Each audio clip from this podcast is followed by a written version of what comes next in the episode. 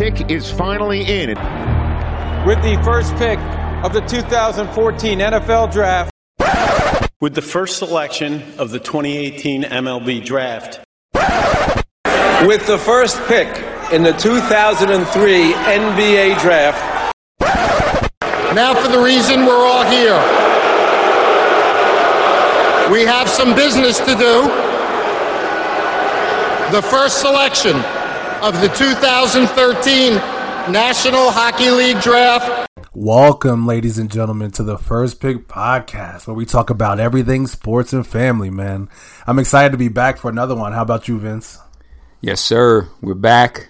Um, I'm excited now that we have uh, some somewhat of a following. We got some some more listeners uh, now that we're we're live, so to say. And you can find us at the First Pick Pod on Twitter, Instagram, Facebook.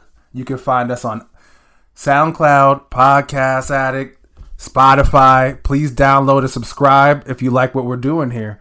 We will continue to get better as we go along. Or for the Apple users out there, um, we're having some issues with them. They're taking a little bit longer to download some of our stuff than we thought. Sometimes it was supposed to take 24 to 48 hours. Come on, Apple, stop dragging your feet, man. We right. need the followers. We need the subscribers. Right, right. Stop playing. So as soon as we know, we'll post it on all of our spots just so you guys can get, you know, get a hold of our podcast and hopefully listen to it. I hope you enjoy. But for now, like I said again, we're on SoundCloud, Podcast Addict, Spotify, and you can find us at the First Pick Pod, the First Pick Podcast, everywhere, everywhere. Kev, where could they find you at? Where could they? What if they want to just get to you? What if they just want to talk trash just to you? Where could they get you at? At Biggest Boss seventy six on Twitter and Instagram, and Kevin Dyches on Facebook. D Y C H E S. And uh, if you want to come at me, you know what I'm saying, or if you want to congratulate how good my Mets are doing, you know what I mean, you can find me at Vinny Goombots on Twitter and at Vinny Goombots on Instagram. But like always, Instagram, you're going to get sneakers, cigars, and uh, maybe what I'm eating for dinner that night. NCAA sets new rules that limits the relationship between underclassmen testing their NBA draft value and agents. The biggest issue seems to be the need for a bachelor's degree. LeBron calls the rule the Rich Paul rule. And it looks like that the NCAA is trying to set some rules because LeBron and his crew seem to be getting powerful and they want to limit uh, Rich Paul. Because uh, think about it, almost all the other agents have degrees and Rich Paul does not. And he's built himself a massive company around him and LeBron James moving forward. But we're going to actually dig into that a little earlier, and I think it's going to lead us into the bullpen. Nice. Into a conversation, you know, how, how we, what are we gonna do? What, how, what are we gonna do with our sons? And we'll let you know how we're gonna, how, how we'll tie that in. Also, in 17 days, Serena will be trying for her next Grand Slam in the U.S. Open, opening up on August 26th. I love Serena Williams, ladies and gentlemen. She is my second favorite sports team on, on, the planet, other than the Green Bay Packers. Does Lisa know you have a crush on her? Oh, I love me some Serena Williams. Okay. Yes, she does because right. she sees Lisa's me. Lisa's Kevin White, y'all. Making sure you don't get in trouble. We are getting a divorce. Don't do this. No. No. She hears me in my man room screaming at the television when she's playing tennis. And then also, there's 83, 83 days left until the MLB playoffs take place, starting on October 1st. I know that excites you, Vince. It definitely excites me. And, um, you know, especially after last night, uh, y'all know me, diehard Met fan, and Hey, that's what we doing. The Mets. Nice. All right, that's enough of that, y'all. He's but, such uh, a homer. But let me tell you how, you know, we won uh, 14 of our last 15 last night in dramatic fashion. You know, we tied the game up 3 3. Conforto, right? Confor- well, Conforto uh, wound up getting his first walk off RBI, but uh, we tied the game up 3 3, and then the uh, Nats took the lead 5 to 3 and uh, we stormed back. They hit up. It was it went at six three, and then we tied it up six six with uh, an Alonso homer and a J.D. Davis homer. What a good game that was, man. Um, any any. I mean, listen. Any Met fan was going bananas last night, but if you're a fan of baseball, that was a good. Well, excuse me, that was a great regular season game. Absolutely. Um, and one of the things I love the fact of you know with the new age social media was uh, the Nationals social media uh, accounts, Twitter Okay. being Twitter being one of them, made a post saying the Mets are really that good? Question mark. And they had uh, Juan Soto hitting the home run, and uh, that didn't age too well because you know we wound up getting that W, and and uh, I went on that feed later at night, and that, they were just ripping that. It was just it was funny, man. I had to, if those pitchers keep in. pitching and your hitters keep trying to get them a few runs, maybe bat a little bit above average, and they get hot, man, they- they might be able to do something. Maybe they get in on that wild card and they get to play that one game in, which I don't really like that much, but they might be able to play their way in. Who knows? Yeah, man, we'll see. Um, you know, I'm I'm not uh I'm not getting crazy yet. You know, we're still not in the wild card uh spot per se. We are, uh, I believe, like one game out. I'll check the statistics when we're, uh, you know, Milwaukee won last night. Uh, I was rooting for the Rangers, and and and then see, uh, so excuse me, St. Louis won as well. Uh, that kind of set us back a little bit, but we got a tough five games. These are big, all against division teams. Uh, two more with the Nats, and then we got three coming up with the with the Bravos, and uh, it's going to be big, man. If we could at least go three and two, that's going to be major. Obviously, I'm hoping for better, and uh, you know we'll see what happens. We'll see, we'll see, man. And now I'm gonna hit you guys with some NFL headlines from the first week of preseason. Football is back. It's officially back. It was back last week, but it just feels like every other week, every every week we get closer to the regular season, it just feels more back as we go. So Keke Coutee hurts his knee in preseason game versus the Packers. Stock rises for Will Fuller. Duke Johnson, who was just signed, and they traded a third round pick for the guy. Mm, Whew, that was mm, steep. Mm. So Duke Johnson and Lamar Miller, all of their stock rises in fantasy moving forward. Curse breaks his leg in preseason game and preseason action with the Lions, and then also the feel good story of the week was Damon Guiseppi literally risking everything to get into the NFL, and he returns a punt for 86 yards and uh, 86 yard touchdown, and his teammates attack him. It was What, what team is that? This is for the Browns, Okay, man. Just letting y'all know out there. I knew, but I gotta play like we didn't know. So y'all could, you know what I mean? So for the Browns. And I just want to tell you, I got to say a few things about this guy. Four months ago, he spent his last $200 to train. He was charging his phone in a laundromat, man. He was sleeping in the gym. And then once the, the, the gym failed, he started sleeping outside. Uh, he convinced the team's management that he knew the vice president of player personnel, Alonzo Highsmith, which he didn't, and convinced Alonzo to get him a tryout where he ran a 4.340 and got signed. And the last time this guy's actually played football was at Phoenix College in junior college. What a story, man. It's so hard. I had to tell you guys that. I just thought it was amazing. He literally risked it all. He had no money, he had nothing, and the Browns gave him an opportunity. And obviously, he had the skills to get it done. I just thought that was exciting. yeah, man, that's dope. Uh, I mean, if you if you can't be happy for somebody like that, uh, you better you better pound on your chest because you ain't got no heart in there. I'll tell you that right now. That's something. Uh, that's something special. And uh, I'll be real with you. Even if he was uh, on one of those three teams that I despise, I would still root for that dude because at the end of the day, that's awesome. And uh, I root for anybody that, that comes from the bottom and try to and, and you know tries to make it to the top For sure, man. You know, no matter what it is. So whether you're selling hot dogs, you know, whether you uh, playing in the NFL, playing baseball, you know, uh, you're a veterinarian, whatever it is. If you come from the bottom, I'm rooting for you to get to the top. And he kind of inspired me because we're trying to do this from the ground up, never doing this before. So he kind of inspired me because, you know, I'm feeling, I'm like, oh man, are we really doing this? Are we really starting a podcast and trying to literally be successful at it? So after looking at this guy, I'm feeling a little, he, he gave me those juices. He made me like, we can do this, we can get it done. So I, I, I thought that was great. And uh, yeah, Kevin and I just scrounged up our last twenty three dollars and twelve cents well, to get this thing going. So help us out, y'all. yeah. I'm playing with y'all, but yeah, man, that's what it's about. Uh, and lastly, the young quarterbacks represented on Thursday: Sam Darnold, Daniel Jones, Kyler Murray, Dwayne Haskins. He threw two picks, but other than that, he did look really good. Drew Lock was a monster. Baker Mayfield all looked great. Everybody went five for six for 60 yards and scored a touchdown, except for Dwayne Haskins. Uh, you know what I'm saying? So they it was a great look for all a lot of young quarterbacks. There's a lot of hope out there.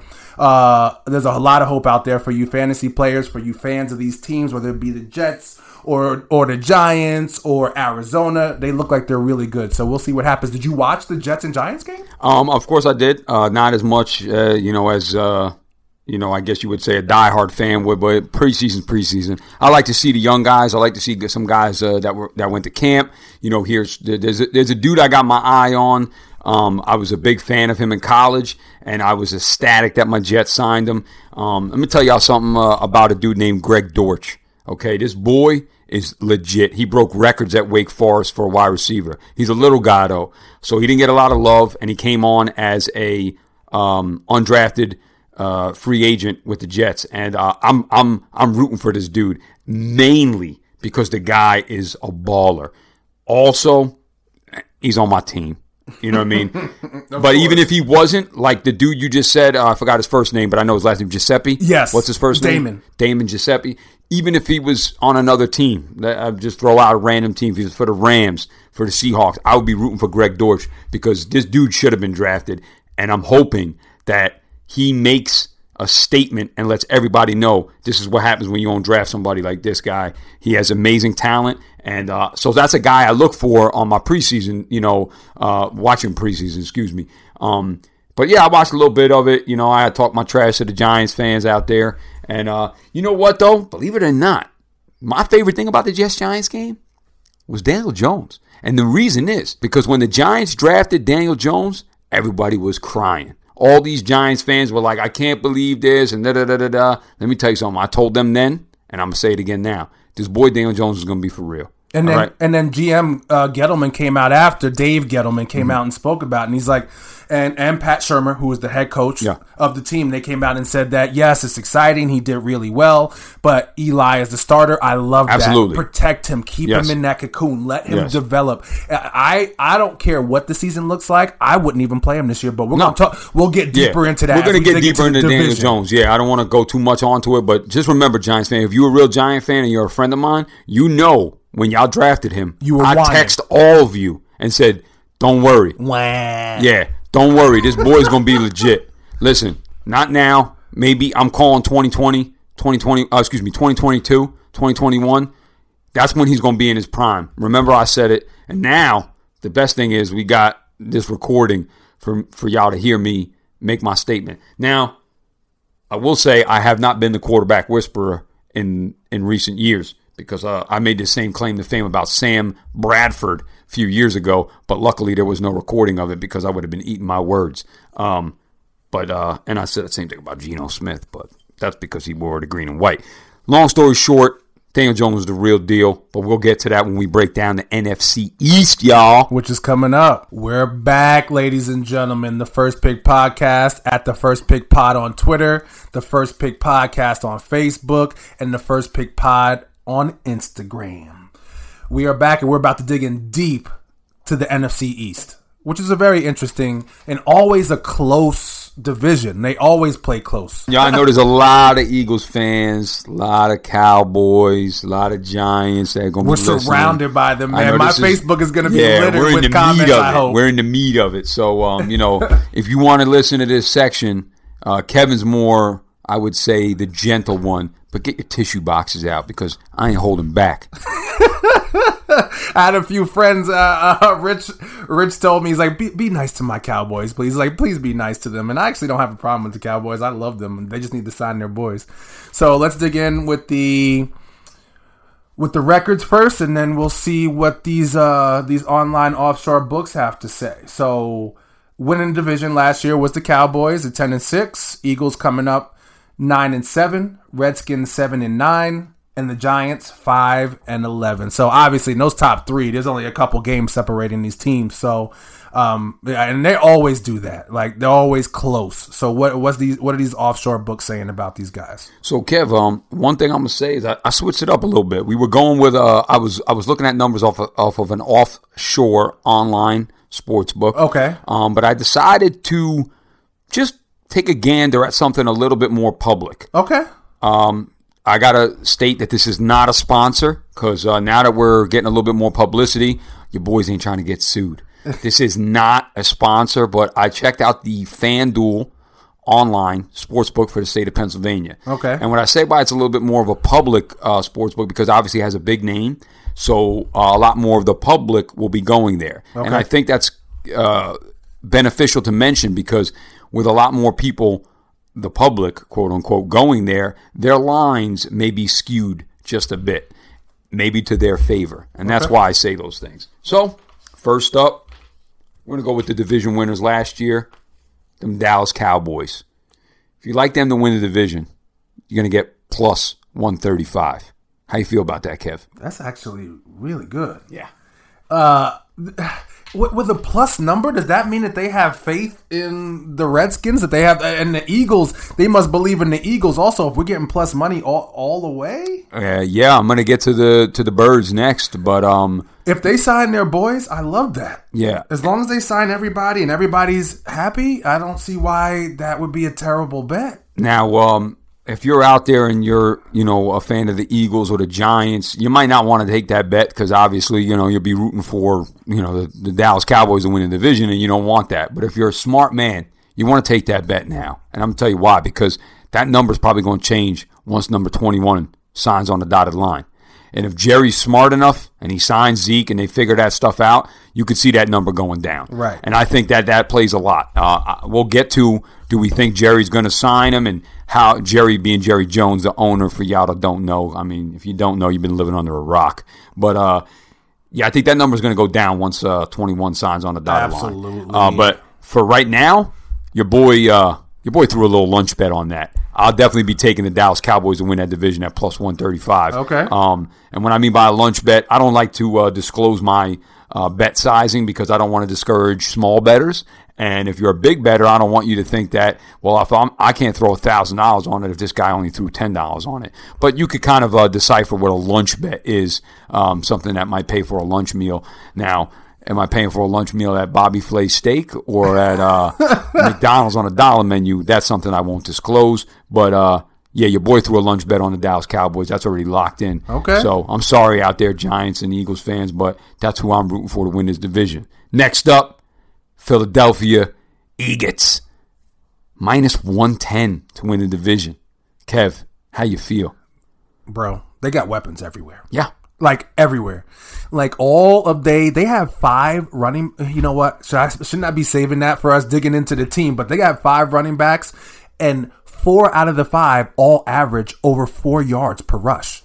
So fantasy wise, not the greatest. But if you're trying to win a division and you want to bet on this team, you want no matter who they're going to put in, they can run the ball and get four four four yards a shot. That's what you want. Mm-hmm. And then you have one of the best quarterbacks in the league as long as he stays healthy it's gonna be tough. I think it's gonna come down to the end. It's gonna be. I think it's gonna be the same. We talked about the AFC South last week with Indianapolis and Houston Texans. This is gonna be a fist fight. Uh, a real fist fight, and we can't. You know, we'll get to the Redskins, but even so, we can't count them out either. They were seven and nine. They obviously won a, a decent amount of games, only three games back of winning The who? the East, the Skins, man. Oh, boy. I get it, but uh, um, obviously the Dallas is still the bet here. That that doesn't change my mind. But if Carson Wentz stays healthy, hmm, I don't know. And listen, I. I, I'm not saying rough. I'm not saying that I don't like the Eagles. Uh, I don't like the juice. It's not that much though. Minus one ten is pretty standard. But uh, you know, I'll, I'll, I'm I'm going to be doing some line shopping here, and line shopping means uh, again, this is from the public non-sponsor FanDuel Sportsbook. So uh, I'm going to do a little bit of line shopping again, and I'm going to check out to see if I can get an even number out there, or just even you know maybe plus 105 or lay a little bit less juice because although I think the Cowboys can win this division. I think it's going to come down to a game or two, and it's going to be these two teams that it's decided between. And I will not discredit the fact that the Eagles have weapons, and I think that again we'll dive into it.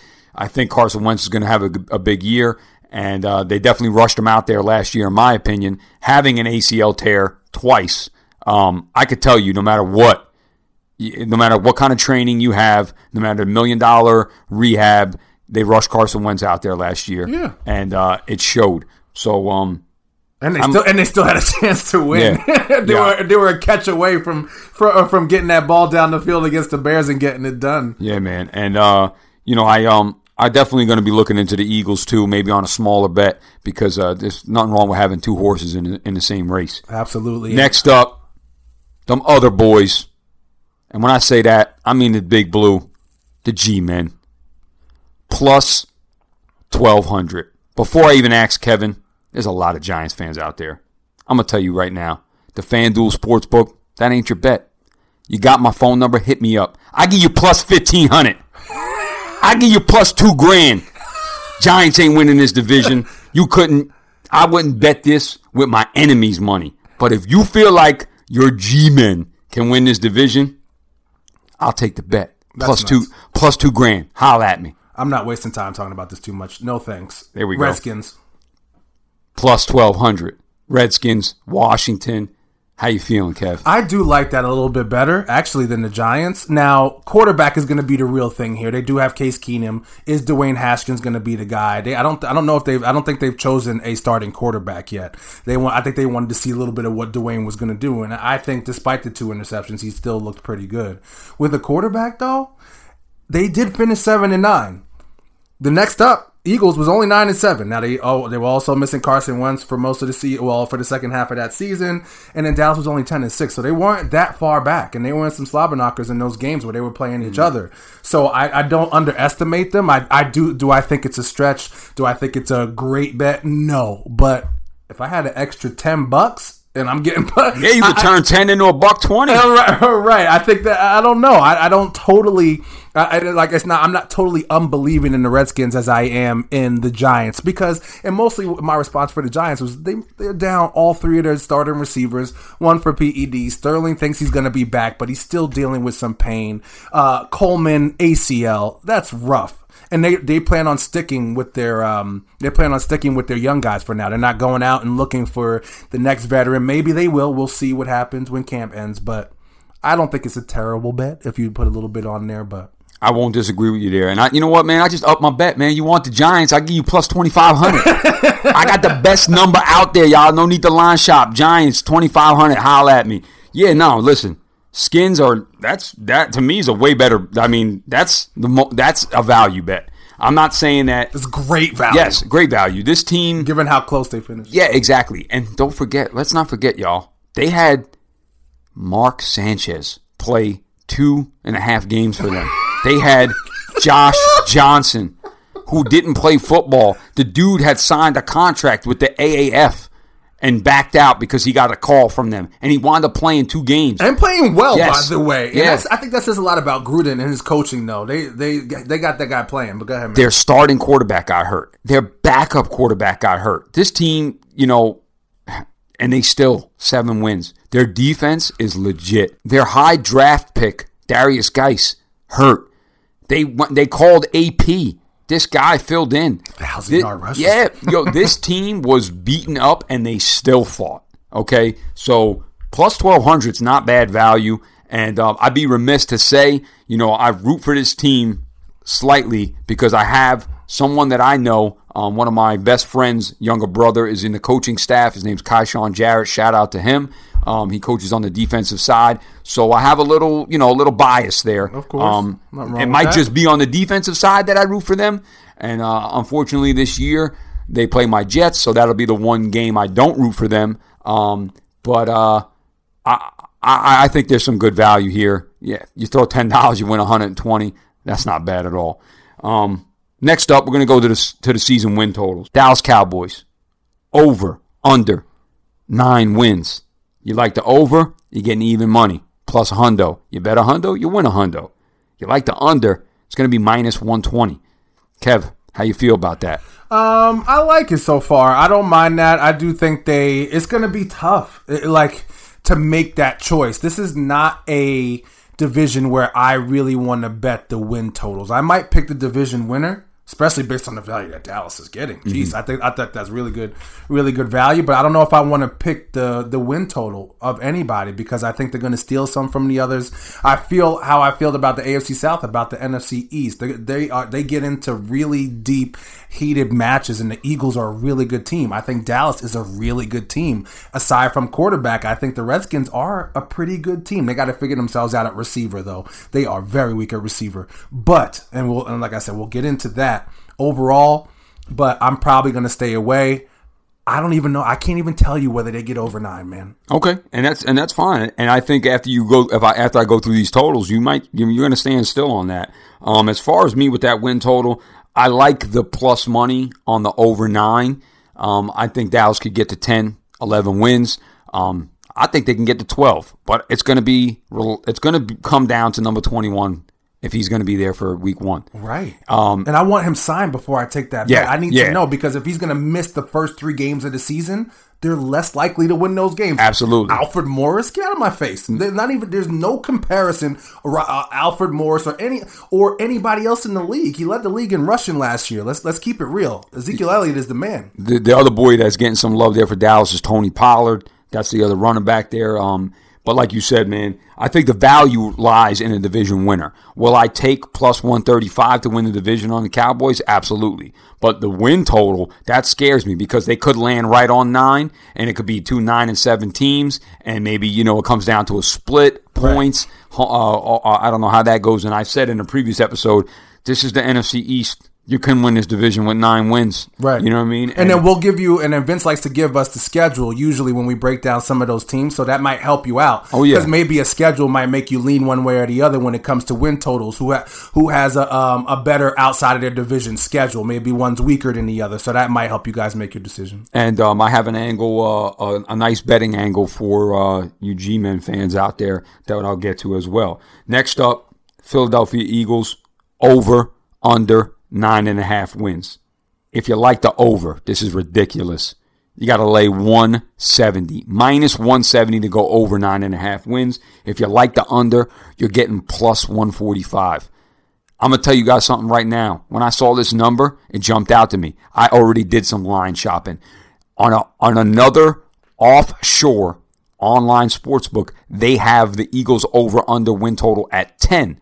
The juice has been reduced to minus 140 instead of minus 170.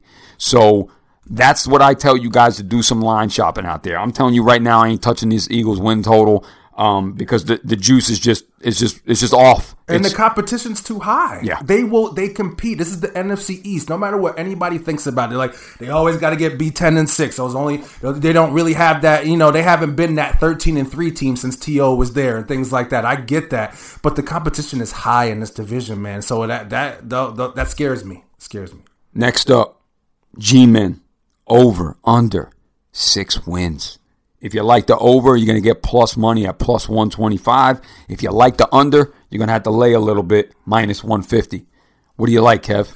Um, I'm staying away from them too. You know, because if those boys come back, maybe they pull off a couple. Because I I do like Sterling Shepard. I do like Golden Tate. I liked Cole. I like their receiving corps. I had zero problem with their receiving corps before they all got hurt. Okay. So we have to. I, we're gonna have to take that into account. Golden Tate doesn't come back till week five. We'll see where Sterling's at. He's talk. Oh, he's talking all the stuff, all the right things. But he says when he pushes himself, there's some pain. I can't depend on that, which allows you to just focus on Engram and Saquon. So if that's the if that's the case, and Saquon's still going to be great. He's still going to have a wonderful year. Um, but he's not going to be enough to equal W's because he is the sole focus. Uh, yeah, I'm going to have to check your uh, gallon of water there. Make sure you ain't got vodka in there because that Giants receiving corps is scary, especially now that they're all banged up. So uh, I don't see eye to eye with you there. Uh, I do like Golden Tate. I, I do like that You didn't boy. like Sterling Shepard? You know, I, I'm not a fan. No, I, I, I- listen.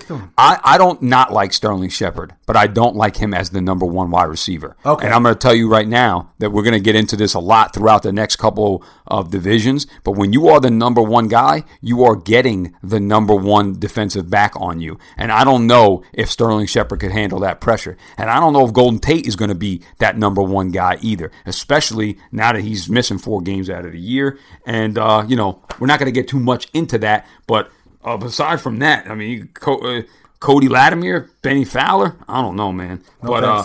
I, I, I'm not, I'm not messing with this this win total either. Uh, I don't like the juice on the under, although I, I, I could see them going five and eleven. But the Giants, they can surprise you. I sometimes I don't know how they win games. And I feel like there's a, a, a little bit of magic, you know, with this team. Sometimes, uh, you know, they they've won Super Bowls on helmet catches and Mario Manningham tiptoeing on the sideline. This team's got a little bit of magic. and and- you're going to think I'm crazy, but partly it's because of Eli Manning. no, no, no. I don't think you're crazy. Right. I respect Eli. He does. Uh, a when lot I of tell you his line stat from 2018, you're going to be like, really? cool. I can't wait to hear because I, I, I think a lot of people um poo poo on Pey- uh, excuse me Peyton. Look at that. He'll, he'll be offended by that. yeah, they poo poo on Eli Manning, and uh, I don't know why because I would I would like to have this guy in the green and white for his career. Um, but we spent too much time on them boys. Skins over under six wins. If you like the over, you have to lay minus one twenty. If you like the under, you're going to get even money. You touching that one, Kev? I wouldn't kind of mind the over, but Okay. as long as Keenum is starting. If they start Keenum, I might take that over.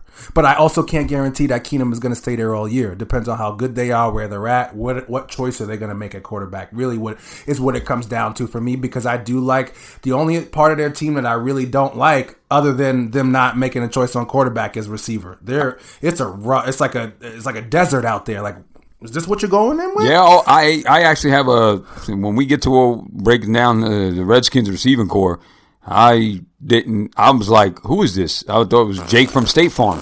Right, yeah, so um, yeah, I I think that team's going to be very good on the defensive side. And I'm not being biased because I know somebody that coaches on the defensive side. It's because it, it it's it's it's there. It's proven. Ryan Um, you, uh, you have Ryan Kerrigan, you have Josh Norman, you sign Landon Collins from the Giants. Are you kidding me? They got they got players. Yeah. Um, I like the over, uh, but I could see it landing on the six and getting the push. Um, but I don't like laying minus 120 on the over. Um, I don't know if I'm going to find myself laying any kind of bet on the win totals in this division. So we agree there. But Kev, Let's what do we in. have from last year for this division? And let's get the deep dive. The deep dive. So we're gonna start with the Giants. Um, they were five and eleven last year. Eli Manning, four thousand two hundred ninety nine yards, twenty one touchdowns, eleven interceptions, QBR. 40, uh, 49.1. That's kind of where he, he wasn't so great. But those first two stats right there, man, he had, four, he almost had 4,300 yards, man. He was one yard away, 21 touchdowns. He has a two to one touchdown, touchdown to interception ratio. So that's really not that bad. And of course, the Adonis, the man, to, uh, Saquon Barkley, 261 attempts, uh, 1,307 yards, 11 touchdowns, five yards per carry. 91 receptions, 721 yards, averaging 7.9 per catch and four touchdowns for a total of 15 touchdowns on the year. The guy's a monster. He's going to be a monster for the next however long his body allows him to be. Engram, whose value is up, ticking up, up, up. Make sure he is up on your tight end list, ladies and gentlemen. 45 receptions, 577 yards, 12.8 point 12.8 yards average, three touchdowns. And he was hurt a little bit last year where Rhett Ellison came in and he was actually really good, really good backup for him. Uh, he gets down the field, make sure he's on your list. And then Sterling Shepard. This is why I was a little, I was feeling good about him, but he also had Odell last year protecting him, so he got that that number 2 receiver role, but he has 66 catches, 872 yards, four touchdowns, 13.2 average but his thumb but he does have a broken thumb now but he believes he'll be back in time to play for the start of the season but when he pushes it i don't know man he said he, he still has some pain things are going on and then last year the giants lost landon collins and they lost olivier vernon from their defense so that's the overall view of the team the highlights um, how are you feeling about the giants Um, I, I don't know, man. I don't know. I, I, I, I mean, you can't not like Shaquan. This guy is a is a talent. Um, Shaquan joined Eric Dickerson and Edgerrin James as the third player in NFL history to surpass 2,000 yards from scrimmage in his rookie season. You can't deny this guy uh, is is something special. Um, I, I was hoping the Jets landed him because he, his dad grew up a Jet fan. Um, and and I, I, how could you not want this guy on your team? Absolutely. I just don't know the Giants' plan. Um, I told you guys I was high on Daniel Jones. I was high on Daniel Jones from the draft. You know, a lot of Giants fans hit me up. Um, they know, I guess they know, at least I think they know that I know something about football. So, um, and I did express to you, Kev, I, I have a ticket. I have it saved. I will, will post it on the, on our page, on the First Pick Pod page from, uh, their, the Duke Blue Devils bowl game against the Temple Owls getting three and a half. I took them with the points and I took them on the money line because I was that confident in Daniel Jones. and if you're a real giants fan you know daniel jones was playing for duke in college No other Duke player was drafted this year. Not one. In fact, there hasn't been a Duke player drafted since 2015. And those two guys were Laken Tomlinson and Jamison Crowder. The point I'm making here is Daniel Jones wasn't surrounded by NFL talent. Right. That means this guy has a high ceiling. Right. If he was drafted that high and they're playing with guys that probably won't even make a practice squad, and that's no discredit to any Duke player because respects to making any college D1 team. But this guy wasn't surrounded by NFL talent, and he still made it happen. That means he also probably made his teammates better. I would assume. Absolutely, absolutely. Um, do I think he's ready for NFL this year? No. Do we? We, I, we might see him if the Giants are looking real bad towards the end of the year. You know what I'm saying? And I think that's the case. But um, maybe the following year he'll have some growing pains, and by 2021, 2022, people are going to know Daniel Jones is the real deal. My opinion. I hope it works out. Um, as far as there, there's nothing really to say. This guy's amazing, and um, and fantasy, you know, he's going one or two. You know, um, as far as a redraft league, I don't know. It's scary because I worry about where this team is going to be at the end of the year, and with a running back getting high mileage. I don't know, man. I start thinking like baseball terms, and they might shut this guy down. It scares me. Man. I mean, I, am scared for Saquon given the way the team looks right now and how Dave Gettleman and Pat Shurmur want to play football. They want to pound the football. They they want to go straight 1990s. Emmitt Smith 30 times a game. LaDainian Tomlinson coming into the 2000 30 time a game. They they are looking for that kind of offense, and that scares me for Saquon. I I, I just don't. I, I root for him. I, I can't. I want to see his greatness. I'm a big fan of his. I watched him at Penn State. He made me watch college football. Yeah. Not that I don't, but he like I was making it to the television to watch Penn State because he was there. So um, I will see. We will see. Yeah, I, I mean, I, there's nothing you can't say about this guy being a great football player. I just don't know the Giants' game plan. And if you pound this guy to the dirt now, in two years when your quarterback's ready and maybe you have a better receiving corps, where is Evan Engram going to be at in his career? And at that point in time, where is Saquon going to be with two, three years left? I mean, two, three years of tread on him. Right. You know what I'm saying? He's going to have some mileage. And we know running backs don't have a big, long lifespan in the NFL. They have a few year gap where they burst, they're dominant, and then it kind of goes on the downslope. Some guys are able to have flashes towards the end of their career, but it's very few and far between. So where's this team going to be in three years and, and the mileage on Shaquan at that point in time? But in a redraft league, I, I don't know. I mean, you you can't pass up on him. He's going one, two, possibly three. If The volume's going to be there. yeah, possibly three if you're playing in a league at a bar and everybody's taking shots. I don't know how he gets to three or four or five. Um, and if you're playing in a keeper a dynasty, yeah, I'm taking him one. There's no doubt about that because in the years to come, he's going to be even better. But I just don't know from a Giants fan standpoint what the game plan is. You got a win now running back with a wait and see rest of the team. Right. Um, they did make some some moves in in- you know in the draft this year. They had three number one picks. They got the boy Dexter Lawrence from Clemson. D tackle, 6'4", 340 pounds. Monster. This dude's a baller. He's a I mean, baller. uh, y- national championship. This guy's gonna this guy's gonna anchor that defensive line, and uh, I'm excited. They need that. They need that. They need a guy to get in Carson's face. They need a guy to get in Dak's face, and whoever's playing quarterback for the Skins. And I was watching that. I was watching that national championship game on my honeymoon on a 220 inch television, and he was he was one of the reasons why they physically beat the crap out of Alabama in that game. I look forward to watching him play. Yeah, man, and uh, they got the boy DeAndre Baker from Georgia. Y'all know I'm a little SEC bias. That boy could ball. Um, they they bolstered up the you know the defensive backs. Um, Julian Love in the fourth round from Notre Dame, and then uh, I like this kid a lot, man. He's been making a little a couple headlines. Corey Ballentine out of Washburn. Um, six foot, 200 pound DB drafted him in the sixth round. Um, he's making some headlines out there. Uh, they, I, I saw him make some plays the other night. So uh, they they got some defensive things going here, man. But um, I don't know. This lineup tough. They open up every year at Dallas. Uh, and I say they open up every year at Dallas, but they open up every year playing against Dallas. Um, then week two, they got the Bills. Then they're going to Tampa. Then they got the Skins at home, Minnesota at home, them boys in New England, and then October 20th they get their first cupcake against Arizona, and then they play the Detroit Kitty Cats October 27th. Um, listen, this lineup is tough. I don't know. I don't know where this this team's going to go in the beginning. And Why, why, why'd you leave my Packers out? I'm going to that Packers Giants game December first. Oh, you got oh, it's a long way from that, bro. I'm just messing. You might not even get. You might not I- even I'll get. be there though. Yeah, you might not even get Shaquan by then. You might be. He might. They might be holding him out till uh, 2020 season, and that's what I, I'm afraid of, man. If this team is They three won't sit him down. They won't do that. Listen, And man. he's- there's no way he wants to do that. I Not- not he understand has that, a but choice. but that that's the thing. You know, in baseball, when you have a great pitcher and your team is out of it, you shut them down because you don't want to lose that arm strength. Why would they not do that when they're three and ten?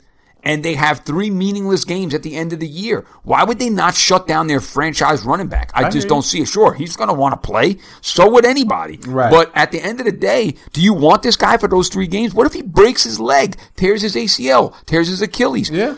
You know, we don't want that. I don't want that as a football fan. And then he's missing the entire next year. I don't know. And that scares me for fantasy mainly. Um, stat that stuck out to me, y'all. And this is something I'm putting out there for you guys, for you bettors, something to keep your eye on. The Giants are 4 and 11 ATS. Again, that means against the spread at JetLife Stadium, not MetLife. It's called JetLife Stadium. The last two Giants fans ain't gonna like that. I don't care. so again, four and eleven ATS at JetLife Stadium the last two seasons, and are minus three week two, which is their home opener to the Buffalo Bills.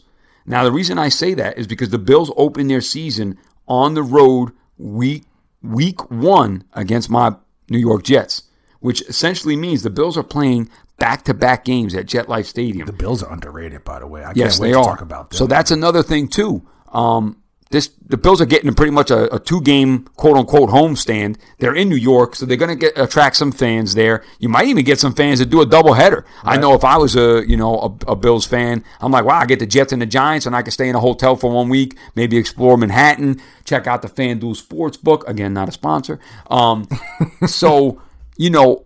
I, I don't know, man. The fans are going to be there. The Giants got a tough, you know, opening at Dallas. Then they come home to a team that's already been hanging out there. Um, again, I don't want to leave this out. I got that from Spread Investor on Twitter. Um, I, I don't know that person personally, but they give out some good trends. So that's something to keep your eye on out there, Giants fans. And then also just make sure Engram is high on your tight end list. That's really it. As far as fantasy relevance, I'm only sticking with Saquon. Uh, you know, what depends on where I fall within the draft. If I get the first few picks, of course he's going to be on my list, but I'm not going to be upset if I don't because there's McCaffrey, there's Le'Veon, there's Zeke, there's some guys that I, I I feel like there's a group of guys. If I get one of them on my squad, I'm more than happy. Um, that's it. Yeah, Evan Engram's going to be a guy you gotta you, You gotta look to. out for. Yeah, especially tight ends. They're they're scarce, and uh, you know, beginning the beginning of the year, Evan Engram might have a you know a big a big impact, especially with this uh, depleted receiving corps. And uh, you know, listen, y'all, you know, you got to put your thinking caps on. Like we said before, uh, fantasy football game has changed. You know, you could draft Evan Engram, have him ball out those first four games, and you might catch somebody who doesn't pay attention and be like, wow, this guy's balling, but doesn't realize that Golden Tate's coming back. Sterling Shepard's getting healthy. Maybe Bennie Fowler and Cody, Cody Latimer getting a little bit of a groove. Maybe they have another guy that we don't know about. Um, they, had they had drafted a, a wide receiver out of Auburn, Darius Slayton. Maybe this kid comes around. So those guys start getting clicking, and that means the love from Evan Engram starts to slow down a little bit. So maybe you, you maybe you could send them off packing, and you get back a nice return. You know, you got to think ahead in fantasy football, y'all. For sure. Next up, We're going to the Redskins. so like Kevin said before he even gets into it, first thing I want to say is, Kev, what's up with this receiving corps, bro? terrible. Like that's really all I can say. I put in my notes. I have receiver with a bunch of question marks because I'm, I'm like, what are they gonna do? But let me start. Um, I'm just gonna give you Dwayne Haskins because that's the big. That was the big pick. He's the Yeah. quarterback, and just he had 4,800 yards last year. This is at Ohio State, 9.1 average, 50 touchdowns. Um, so he had a very good year at Ohio State. They were a very good team. Also, Case Keenum, Colt McCoy, and Alex Smith are on that staff. Alex Smith, uh, just a few months ago, two months ago, was talking about how he's just happy that he can walk now, That's that he can yeah. run a little bit with Good his him, children. I felt so bad. That is a crazy, crazy injury that he, basically his ankle fell apart, like in half, like everything cracked. So he's just getting back to walking. So it's either going to be Dwayne Haskins or it's going to be Case Keenum for now. And they paid him a lot of money. So we'll see what comes out of that. Adrian Peterson, 251 attempts. 1,042 yards, 4.2 a carry, seven touchdowns. He's a freak. He also hurts my heart because he's in some really deep money issues. I feel so bad for him. He wasn't through from him being ridiculous with his money and things like that. Supposedly he invested with the wrong people and they took him for a lot, a lot of money for millions. So uh, I think he wants to be playing. He's ready to play and I think he needs to. Jordan Reed, 54 receptions, 558 yards, 10.3 average, two touchdowns. He's the leader in targets and catches on the team. He's going to be again. Um, you have to keep him on your list. I understand. He never stays healthy. He's never on the field for a full season. I get it. The value is so high. The volume is going to be so high that you're going to have to have him. Keep him on your tight end list for fantasy. Receivers, Paul Richardson only played seven games last year. Uh, their best receiver was Josh Doctson at 44 receptions, 532 yards, and two touchdowns. Other than that, the only other person on that team that you might know is Brandon Quick from, I think he was with the Rams when he first came into the league. But at receiver, man, they are hurt. They are, I don't know what they're going to do. Uh, Josh Norman had three picks. They added Landon Collins and Dominique, Rodgers-Cromartie. Uh, Ryan Kerrigan, great linebacker for them, 13 sacks. Um, and also their defensive end, Jonathan Allen, has 61 tackles and 8 sacks.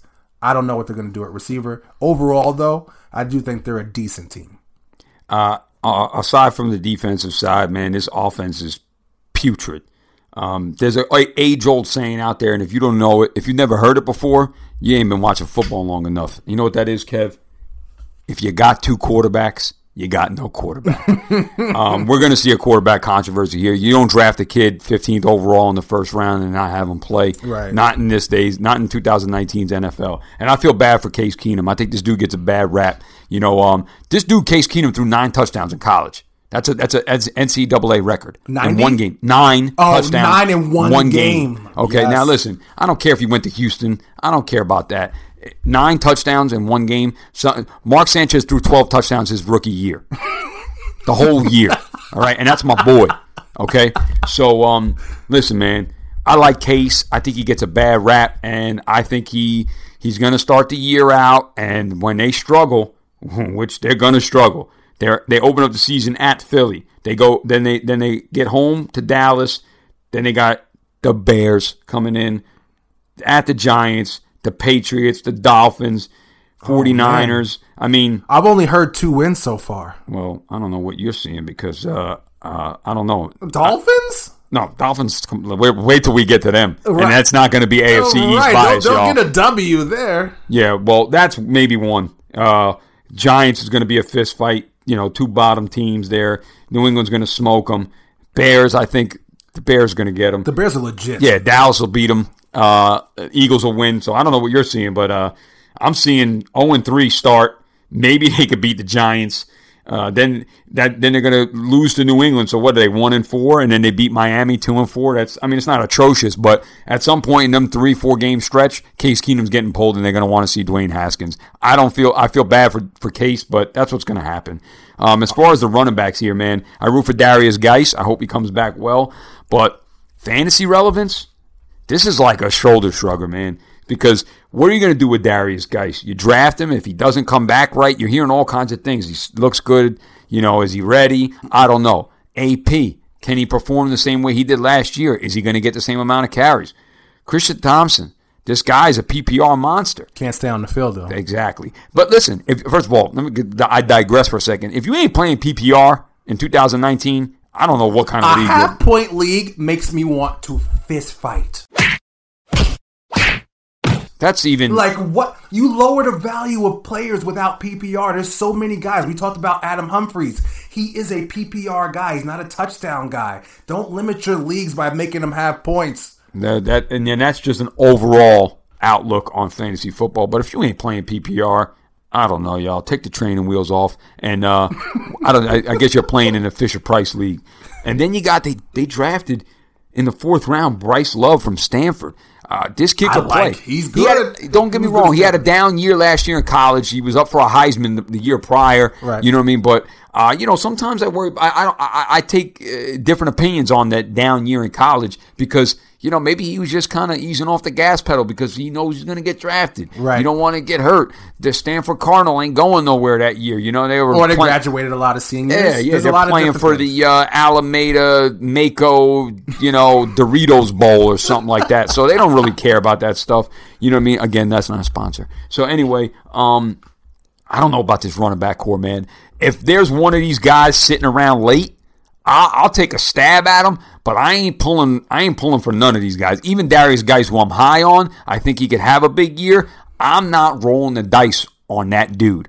Um, The only person I roll the dice on is Jordan Reed. The Well- volume's going to be there. He's going to lead in targets, things like that. It all depends because I like to have two tight ends on my squad. So if I can get it as my second guy, I would absolutely love that. I, I don't want him to be my first tight end. That's not my goal. But he like he's going to get. He's going to get them. He's going to be there. Okay, well, you know, you could take Jordan Reed. Let me see that, that gallon jug there because you you got to have vodka in that thing. Dude's 29 years old. Okay, since 2014, 11 games. 2015, 14 games. 2016, 12 games. 2017, six games. 2018, 13 games. Kev says he wants two tight ends. You're getting one tight end and a quarter of a tight end with Jordan Reed. I don't care if this guy is the last pick. I don't want nothing to do with him. That's crazy because uh, I find that crazy though because you have to when resources are low, you you can't be picky. That's just at the end of the day. Resources are always going to be low at tight end in this I- league until some of these young kids come up. Maybe Evan Engram becomes a top guy. You know, we, we don't know what the next the next flow of tight ends is going to be. Right now, there's a big resu- reshuffle with Gronk leaving. Who is going to come into that top tier behind Kelce, behind Ertz, and, and behind Kittle? Maybe Jimmy Graham. You know, I don't know if you want to keep him in that league after the year he had last year, but. It, uh, services are limited at tight end. I hear what you're saying, man, and I agree with that statement as far as services being limited at tight end. But I'm not messing with Jordan Reed. I never have, and I never will. Okay. He had one good year in 2015 when he played 14 games. He had 11 touchdowns and he averaged 68 yards per game. Let me tell you something. Since then, the most touchdowns Jordan Reed had in one year was six. Okay, ever since then, it's been two and two, and that's it. And this guy, he won't eclipse more than five or six touchdowns this year. That's even if he could play that many games. Um, I, I, I I'm not, I'm not messing with Jordan Reed. Now, listen, a DFS lineup, that's a different story. Favorable matchup, is he healthy? Because, you know, this guy's always got the Q next to his Right. name there for questionable. So that's a different story. I might plug him in uh, depending on the team that he's playing. Um, last year, the wide receivers and tight ends on this team had no more than two touchdowns. Let me repeat that, y'all. The wide receivers and tight ends the entire year had no more than two touchdowns. Not one guy on this team had more than two touchdown receptions. Yes, they had a plethora of different, maybe terrible quarterbacks playing for them, They aside did. from Alex Smith, because I respect that dude. But this wide receiving corps, not messing with it. Quarterback, not messing with it. Running back, not messing with it. And tight end, not messing with it. I don't want nothing to do with this team on the offensive side. Fantasy relevance on the offensive side to me is next to nothing. Now, this defense, I will take them any day. I'm with you. And also, tight end position, if you can get him as your second receiver or your second tight end, I would definitely take him. And you know what I missed out on? The team stats for the Giants. That's all good. I didn't give you those. So, but for the Redskins, let me give you a little bit of where they where they were last year on offense and defense. They were 28th in pass yards, 17th in rush yards, 29th in points per game. So that just goes to what Vince just said about the team. Defensively, they were 15th in pass yards, 17th in defensive yards. Uh, I mean, in rush yards and points per game, they were 15th with 22 points per game. So they're not a very good team overall. They still won seven games last year, though, despite some of those statistics that The you defense. see there. Uh, yeah, they now the defense is fun. The defense is right in the middle of the pack 15, 17, and 17 in pass yards, rush yards, and points per game. They were 10th in total turnovers, which says a lot to what Vince is saying. They were 9th in interceptions with 15, 7th in sacks with 46, and their overall turnover differential was 8, 8th with 7. So what Vince is saying is pretty legit. That's a defense you're going to want. They're in the top 10 in every category when it comes to, to turnovers, sacks, and interceptions. And sometimes y'all, you know, again, we said this before. Kevin looks at the statistics. I don't need none of that because I got my eyeballs and I could tell. And five years ago, I had LASIK surgery, so my eyes work good. This offense is scary. Um, I will say one small thing, maybe one and a half, two. Keep an eye on Trey Quinn. This is a he's like an Adam Humphries, small wide receiver, plays the slot, and they did draft in the third round Terry McLaurin out of Ohio State. Um, if any if any player on this team has any upside, it's him. But I ain't drafting him. He's somebody I keep my eye on. If it, the season progresses and I see some upside develop, I might snag him on the waiver wire. Okay. That's all I got for the Skins. And then I'll also one more thing, just to add to you taking the the Redskins defense in red zone defense, they're eighth at fifty one point nine percent of the time that they'll stop a team from scoring. So you have a 50-50 shot. Uh, you have a 50-50 shot, and just to give you a little uh, overview, the best team in the league was Buffalo, uh, Houston, and Tampa. Tampa at, was seventy seven percent. Uh, Houston was 71% and Buffalo was 70%. And that means that's really bad. So they're much better than those teams. They were eighth. So they're pretty good at keeping people out of the end zone when, once they're in the red zone. Sounds good. Where we going?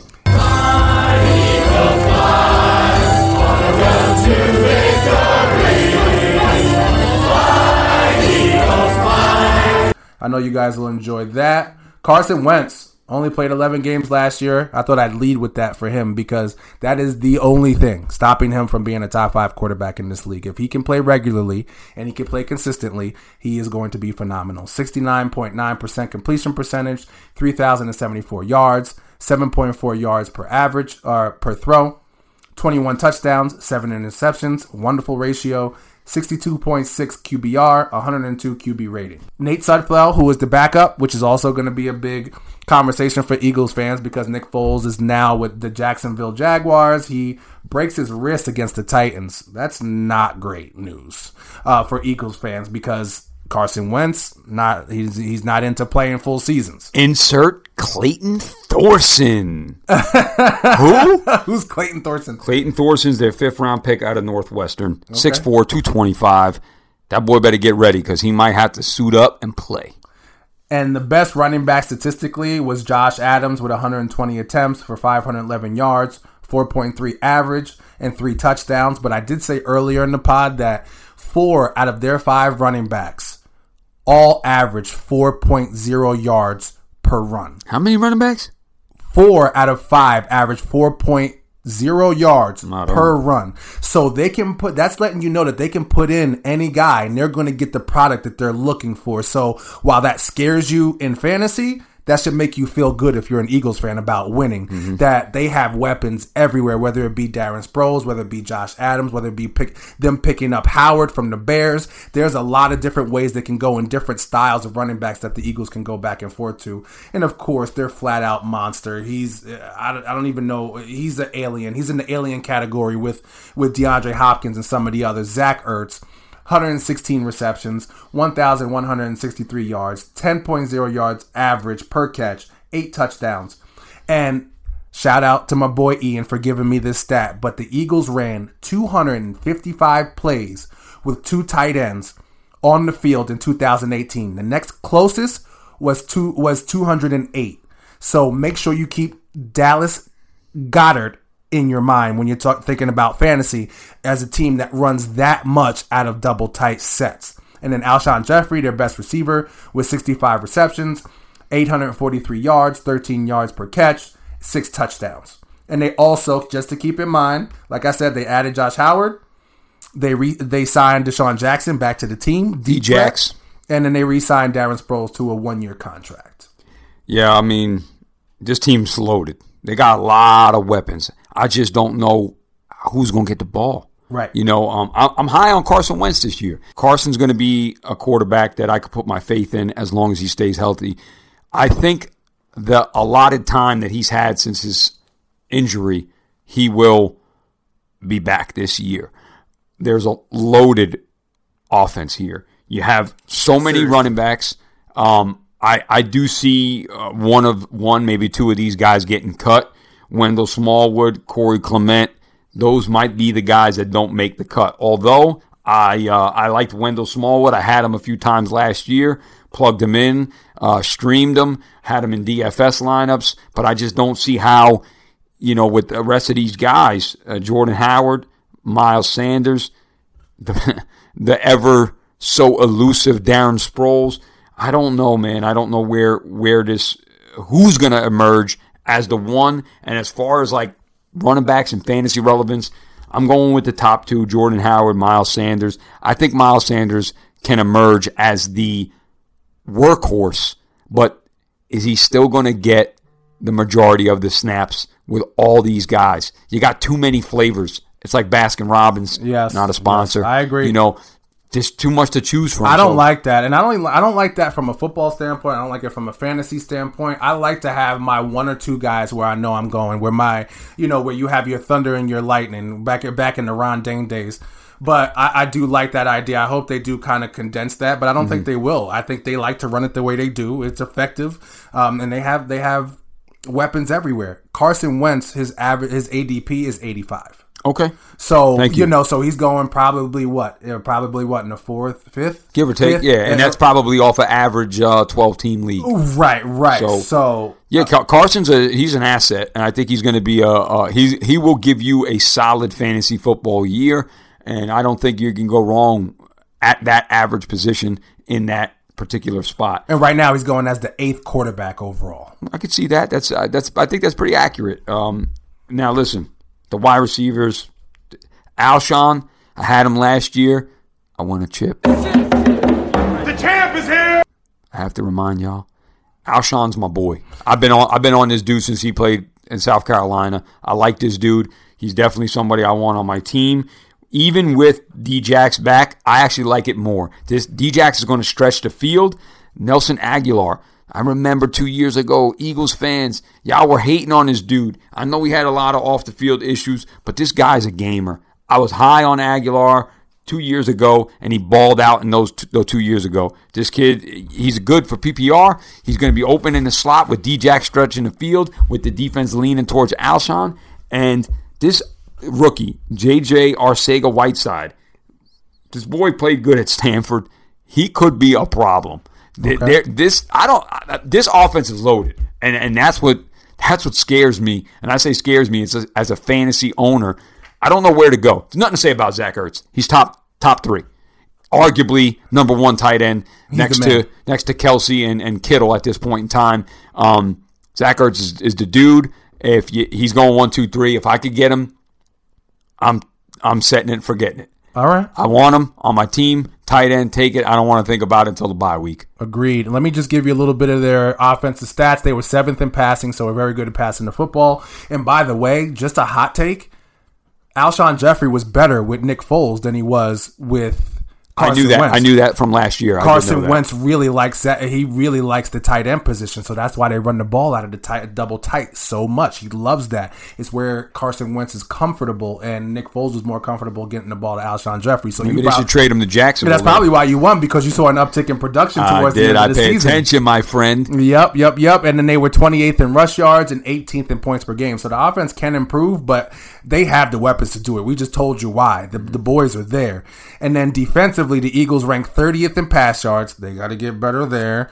Rush yards, they were seventh, and they stopped. I can't wait to tell you why. I like just I love talking about large men in football. I don't know what that says about me. I don't know what you just thought with me saying that, but I love it. Bruh. What the hell did you just say? They were seventh in rush yards with 96 yards a game, and then they were 12th in points per game, which is pretty good. So the defense is coming to play. And can I please tell you why? And hold on, let me give you total turnovers first. They were 22nd in total turnovers, 22nd uh, in interceptions, eighth in sacks with 44, which is very good. And turnover di- differential was 25th with six, so they can really get better there. But boy, do I love me some Fletcher Cox. Oh my God. I told you, we, me and you spoke about the Saints. We talked about uh, the NFC South a few weeks ago on one of the earlier pods, and I told you once you get to five sacks from the D tackle position, you're good. Mm-hmm. Once we start talking about seven or eight, you're exceptional. Fletcher Cox had 10 and a half sacks from the D tackle position. And that's what everybody knowing that he is as effective as Patrick Mahomes. He is as effective as the best players, your DeAndre Hopkins, all these running backs you think about defensively. And I know you Eagles fans know who Fletcher Cox is. I'm just trying to tell everybody else how dominant this man is. And, and he talks trash to presidents. It was so funny.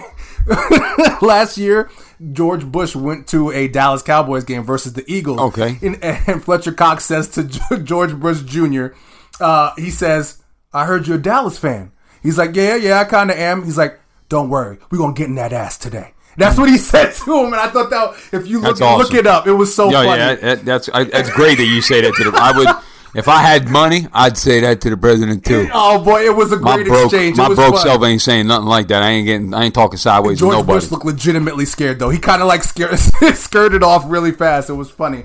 Um, they also have Brandon Graham who has four sacks, and then I also need to mention this guy, Malcolm Jenkins. 97 tackles, time for team lead for the team lead, eight passes defended, one interception. And when I was thinking about Malcolm Jenkins, he is the stabilizing agent to the Eagles defense. He, if they're having a rough time or they're having a rough stretch, Malcolm Jenkins can talk to the last guy on the bench and he can also approach Fletcher Cox. I don't think people understand how important that is into a locker room that you have a leader who can talk to your best defensive player and your worst defensive player and they're all going to listen equally. That's major, yeah. And I know he gets a lot of respect around, around the league as He's well. He's just good. He, he's always where he's supposed to be. He's a tackling machine. He makes sure everybody's in order. He is the quintessential leader on defense. He's wonderful. So I just wanted to make sure I mentioned those guys' names. Fletcher Cox is a monster. If you see him, he looks like a monster. Um, they're gonna. I I think they're gonna be pretty good on defense. They can get better in some spots, and with that pass rush, they can really protect the back end of that defense because they're a little iffy at corner. Yeah, I mean, uh, you can't say enough about Fletcher Cox. I agree with you. Everything you said there, I would just be repeating you. Right. That dude is he's legit. Um, this team's gonna have a tough schedule. When you are successful the year prior, you know, you're, you're unless you're the New England Patriots, you don't get a cupcake schedule unless you're the New England Patriots. I have to put that out there again. hater. Uh, no, I'm not a hater. It, it is what it is. Week one, they open up at home against Washington. Then they got to go fly down to ATL. Week three, they got the Detroit Kitty Cats. Week four, at the frozen tundra. Yep. Lambeau Yep, Field yep. against They're Kevin's coming. Packers. They're coming for this us. is It's uh, right. I, I mean, this is a tough schedule aside from Detroit. Week six, at the New York Football Jets. Now, listen, I will tell y'all one thing. As a diehard Jet fan, I know my team. The Jets have been around since 1960. There's one team the Jets have never beaten in their existence, and that's the Philadelphia Eagles. The Jets have played them 10 times since 1973. We're 0 10, and the closest game was one point in 1973. Oh wow, I didn't know Yeah. that. Okay. Now, So a lot of people don't know that. Um, I'm, I'm schooling the Eagles fans. Maybe y'all knew that, and the Jet fans out there. So uh, when I hear stuff like that, I don't like it. You know what I mean? Um, we play them every year in preseason, but that don't matter. Uh, every year we play them in the regular season. The Jets have never beat them, so that's always a scary game for me. Uh, I like the fact that it's in Philly because um, I, I I would potentially go to that game. Um, I've never seen a professional game at Lincoln Financial Field. I used to go there all the time to watch my boy Leon, who played at Temple. Okay. Shout out to my boy. So I've, I've been to the link a bunch of times, but I used to watch my boy Leon chase around Julian Edelman At at, Kent Temple. State. So um, yeah, this team's got a tough schedule. Then they go on a three-game road stretch in October at Minnesota, at Dallas, at Buffalo. Come home for the Bears, and uh, then they got their bye week, week ten. After the bye, they play New England. This team's got a rough road, man. They do. It But, sounds um, pretty tough there. So we're gonna see what they're made of For Um, sure. And I think they have the squad to do it. They're going to have some tough ones. And it's going to be, you know, people say it sounds corny, but football literally is a game of inches. It, it, Mm-hmm. it- like, it's a game of acquiring very small amounts of real estate. and it, that's what it's going to come down to them, especially with the schedule that you're telling me that they have. It's going to be a rough one. And that also makes me want to stay away from the win totals that we talked about earlier, uh, given uh, the tough road that they have ahead. And that makes, I think that makes Dallas a better, a better, um, a pick for the division winner just on value. Completely agree there, y'all. We're gonna move on, but before we do, y'all know me by now. I respect the game. Keep an eye on Jake Elliott. If you don't know who he is, that's the kicker, y'all. That's the kicker. He's always in the kicking That's right. game. I always am in the kicking game because it's a forgotten art. Okay, they are crucial. I like Jake Elliott. This kid can handle the pressure. He could kick outside when it gets cold in Philly. And uh, you got those dudes throwing snowballs at Santa Claus out there. They'll be ripping their kicker. But uh, I like Jake Elliott. Next up, Dallas Cowboys, America's team.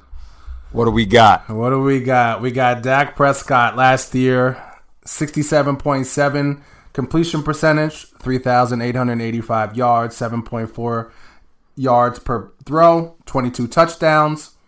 I left out the interceptions. I apo- oh, eight interceptions. I apologize. 56.2 QBR and a QB rating of 96.6. Of course, Zeke, the most important part of the Dallas Cowboys. I hope you Dallas fans would agree with me. I hope y'all not saying sign Dak and leave Zeke out. I hope you're not crazy. Nah, they talking about Jason Witten. Oh, yeah, Jason, Jason Jason Witten. Witten. Right, Jason yeah. Witten's the most important piece on the Dallas Cowboys, Jason right? Witten was playing football when, when Jesus woke up after three days. Man, my man, it's almost time for him to. It's almost time for him to hit the road.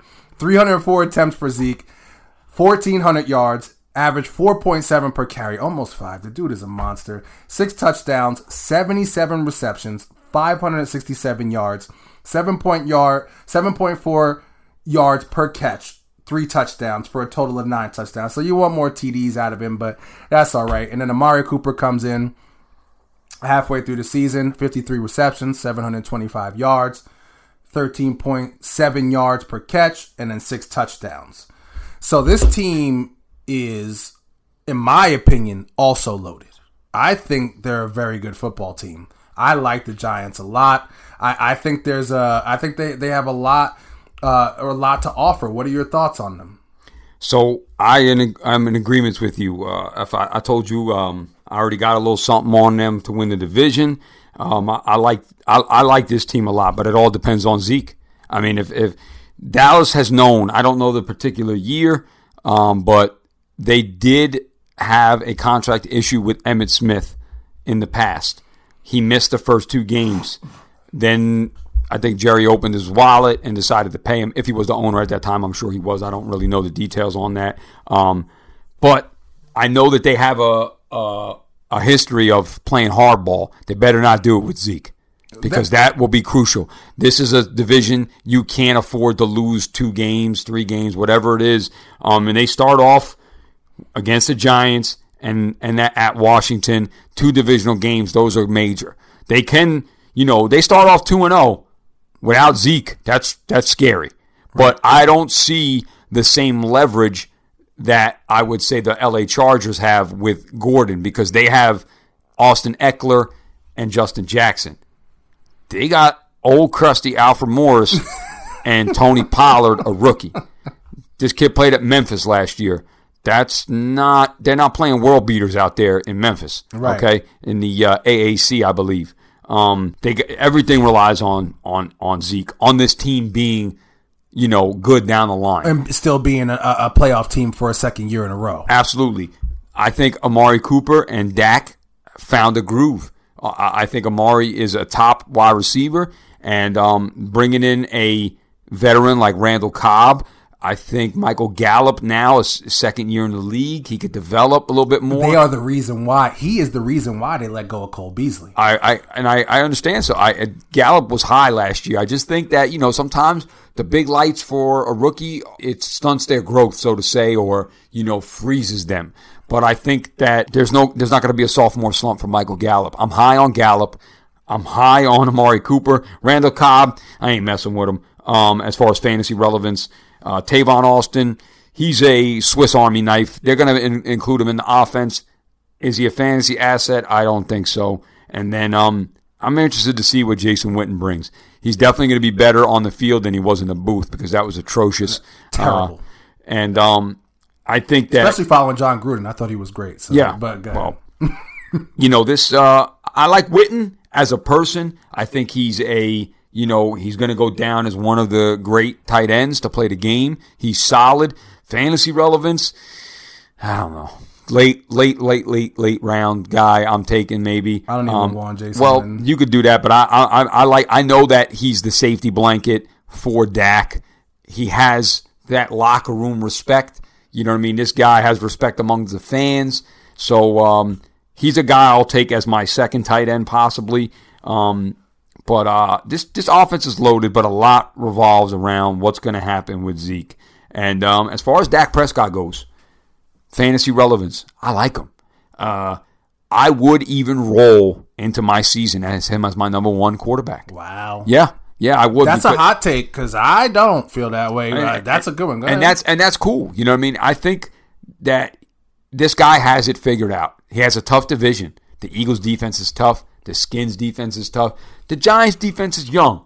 I'm Yeah. not saying they're not good, but they're young. He, they can be exploited. They got Miami week three. I'm in love with that because they're going to smoke them. Um, they got to play New Orleans. Their defense isn't the greatest. I think that's going to be a shootout. They got your boys, the Green Bay Packers, October 6th. They got my Jets. I can't really comment on that game because I'm hoping we get the dub over there. Um, they got a tough schedule though, but uh, I'm high on Dak Prescott. And when I say I go into my fantasy season and he's my number one quarterback, don't get me twisted. I got a number two in the in the chamber, so to say. I would have a decent number two quarterback. I'm either going with a high quarterback as my number one, and then I'm going low end number two, or I'm going to go with two close quarterbacks there. Even though even though I have the saying in my head, you got two quarterbacks, you got none. But I'm hoping with this first three games lineup that he's got here, the Giants and Washington and Miami, I could take Dak Prescott and possibly move him because he's gonna lo- he's gonna blow up on Miami. Right. That team is going to be atrocious this year. We'll get to that. That's not AFC East bias, y'all. Open your eyes. They're just Look, not that good. we're not going to go too crazy on the AFC East. That'll be next episode. But that team, he's going to beat them up. That's a DFS lineup waiting to happen. I'm, I'm loading Dak in there everywhere. And if I could grab him in my draft, those first three games Giants, Redskins, Dolphins. Dak is looking at an impressive first three games, and maybe you move him and get maybe an upgrade somewhere else. Again, if you have a number two quarterback in the chamber ready to go. How you feeling? And let me just add some insight. So Michael Gallup had 33 receptions last year, 507 yards, two touchdowns, 15.5 yards per catch. That's really good, guys. And that's the reason why, like, when you have a guy who's a young guy, you want to, when you have a young guy coming into the league and you're thinking about fantasy and projecting for the next year, what did he do if he had limited amount of touches? 15 yards per catch is a lot of yards per catch with limited input or limited touches in the league. So keep that in mind. And just so you know, the the Jerry Jones has made an offer to all three players so far, and they have not taken it. Uh, so there has been an offer put in. There have been conversations. This is coming from Jerry Jones himself. Um, but they do have three options. They can play them all quickly, which they can do the Cowboys have seventy million or sixty-seven million dollars in uh, in salary cap space at this point in time. They can sign Zeke and Dak, and then hold off on Cooper, or sign Cooper and Dak and hold off on Zeke. I think they would be crazy to hold off on Zeke because I believe he really is the ingredient. He is the ingredient that makes the cake. Without him, the cake is, is not getting baked. So You eating one of them nasty yeah, the, Sugar-free, the, the one, yeah, the ones where they forgot gluten free. where they forgot the sugar in it and oh, doesn't Oh, bake right. It's just so, flat. Let me get this straight. Cooper and Dak are free agents next year? They are. Uh, I think they will both be free next year. Zeke won't be. They have Zeke tied up. Yes. Those two will have to be paid. Okay. So that's the way this is going to go. So that's really why where the everybody's gotten an offer though. So that's that's where that's at. And what are they going to do? You got to sign Zeke, man. That's really what it comes down to. That's really what that's really what you got to do. Jerry, So- you got a big wallet. Yes, We man. know that checkbook is big. Open it up. Cut this boy a check. This guy's arguably the best running back in the league. Right. Maybe number maybe number two, and that's arguably pay this man. Let's go. You got the division on the line. You got the playoffs on the line if you don't pay this kid. You cannot go into this season with Tony Pollard and Alfred Morris. That's for You sure. can't. I don't care if you're playing the Giants, the Skins, and maybe okay. You know what? Maybe you could do that with uh with the Dolphins. There, you could take a game off because I think Tony Pollard and Alfred Morris can handle the load against the uh the fish down there in Miami. But uh, yeah, man, that's how that's how I stand about this team. And then just so, just real quick, and then Yeah. just to add for Cooper, like uh, given the stats that he had last year, if you were to scale them up with a per game basis because he didn't play a full season, it would have been 94 catches, almost 1,300 yards, and 11 touchdowns. So that really, really prices out over time. Uh, they got to sign him. And I just wanted to do a few highlights from their defense. Um, Leighton, Van Der Esch, 140 tackles, two interceptions. Jaylon Smith, one of the best athletes in that draft, what, three years ago, where they drafted him out of Notre Dame. He was great. He wound up going in the second round because he hurt his knee. Uh, he had 121 tackles and four sacks. Those are the two middle linebackers. Unbelievable. And then Demarcus Lawrence, 10 and a half sacks, two forced fumbles, and an interception. The dude is a monster, but they are a little weak on the defensive line. Randy Gregory was Randy Gregory was suspended for substance use, and then Robert Quinn was suspended for PED use, and then they also added Randall Cobb in the slot, which is another uh, weapon for the team as somebody to keep in mind at, at the slot receiver. But a- as it as the stats bear out from last year, Zeke was basically their second receiver on the team based on catches. Leading with that too, um, Zeke had nine touchdowns in 2018. Might disappoint some fantasy owners, but his 77 catches were more than he had in his first two NFL seasons. They just realized he can catch the football for Yeah. some reason. I don't Yeah. understand what that was. And I, and I had Zeke last year, and I was trying to understand what Jason Garrett was doing. It was in the lead that you know we had together, and I, I just didn't get it. And I think also as far as fantasy outlook, the defense has to be up on that list. Absolutely, yeah. And I mean, they even drafted the boy Trysten Hill out of UCF, defensive line, 6'2", 330. Um, they, they bolstered up the defense. Michael Jackson Sr. from, from Miami. Joe Jackson, Miami. Donovan Wilson, Texas A&M. These are all defensive guys that they drafted, um, uh, young dudes that could ball. Um, and they, they picked up the boy Connor McGovern, if I'm saying his name right, from Penn State, 6'5", 326 offensive tackle. big guy. Add that with that already talented offensive line, and they have, um, excuse me if I'm saying his name wrong, I don't know if his first name is Travis Frederick. The dude didn't play at all last year because he had that um, medical condition. Okay. I'm not sure what the medical condition was called, so I'm not going to put it out there and, and butcher it. But Travis Frederick coming back, or whatever his first name is, Frederick coming back, is major for this offensive line, along with this big boy and the rest of those good players. This team can be scary. It can be scary, y'all. It can be. And just the defense was ranked 13th in pass yards on defense, giving up 234 yards. They were ranked fifth in rush yards and sixth in overall points given up.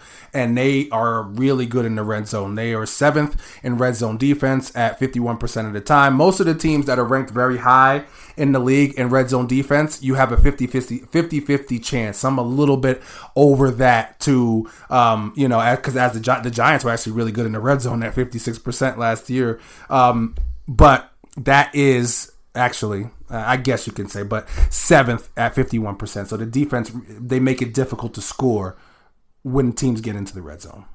And um, before we move on, I gotta say it again. Brett Maher. Okay, that's the kicker, y'all. This team, I like the kickers, man. I do. I think they're clutch. This dude was this dude was a baller for this squad. You know what I mean? So keep your eye on that guy. I know it sounds funny to kickers, but if you can get a kicker in fantasy to get you double digit points, sometimes that's more than a receiver will get you in a game, or if you have a dud game out of your running back, a dud game out of your tight end. Keep your eye on that, y'all. It's the little things that matter. Um, and I'm just going to say it. Zeke, if you want to hold out until October 14th, I don't have any problems with that.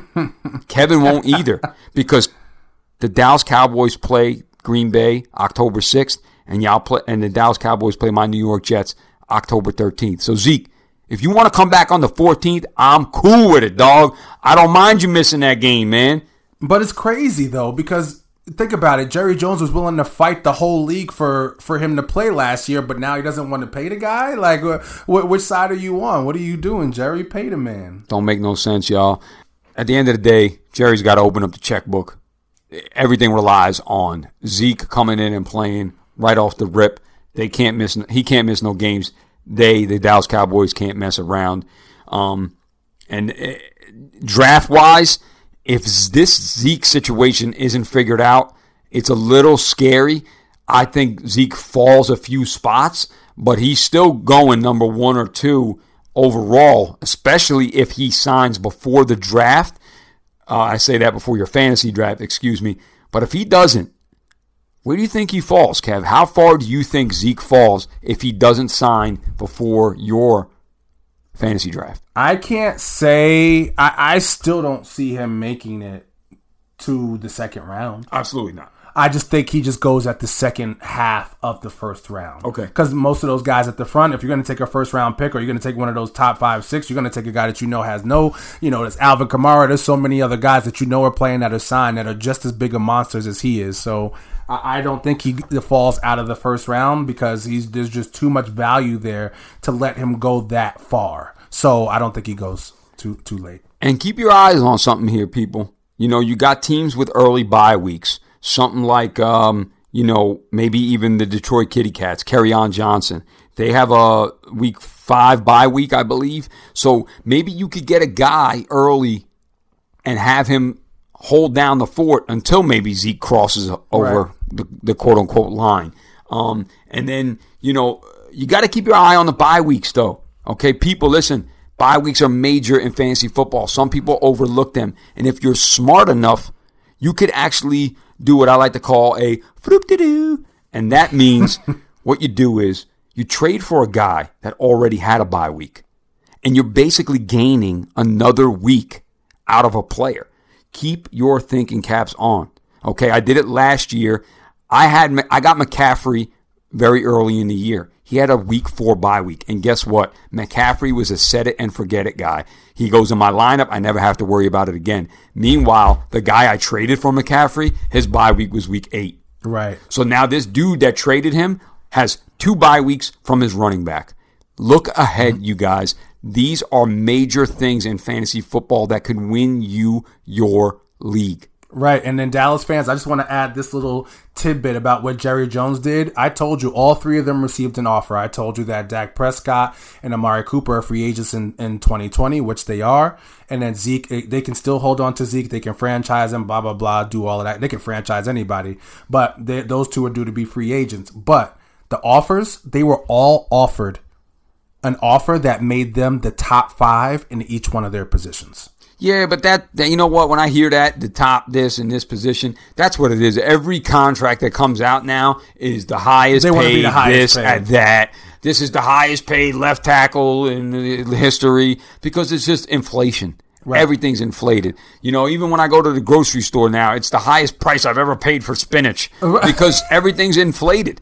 It's ridiculous, man. I mean, you know, I remember when I was a kid, I worked for five dollars and fifteen cents. Right now, people are getting seven dollars and change. you sound you sound like get off my get off no, my loan, old it, man. it's not that. It's just everything's inflated. it is. The, so every time there's a contract, I mean, you know, like we said, Deion Sanders didn't even know who Kevin Byard was, and he's the highest paid safety ever. Right. Right. Of course, it's always going to be like that at every position until the next guy, and then what's going to happen? The next guy's going to say, I want more than him. Right. I want more than that guy, and so on and so forth. So every year, every time there's a contract being out there, it's going to be the highest paid, whatever. And when you look at contracts, only pay attention to the guarantee money. That's all that matters in the NFL. The rest of it is just the, uh, the guarantee money and incentives. Other than that, that big number, the big contract number, doesn't ever really count.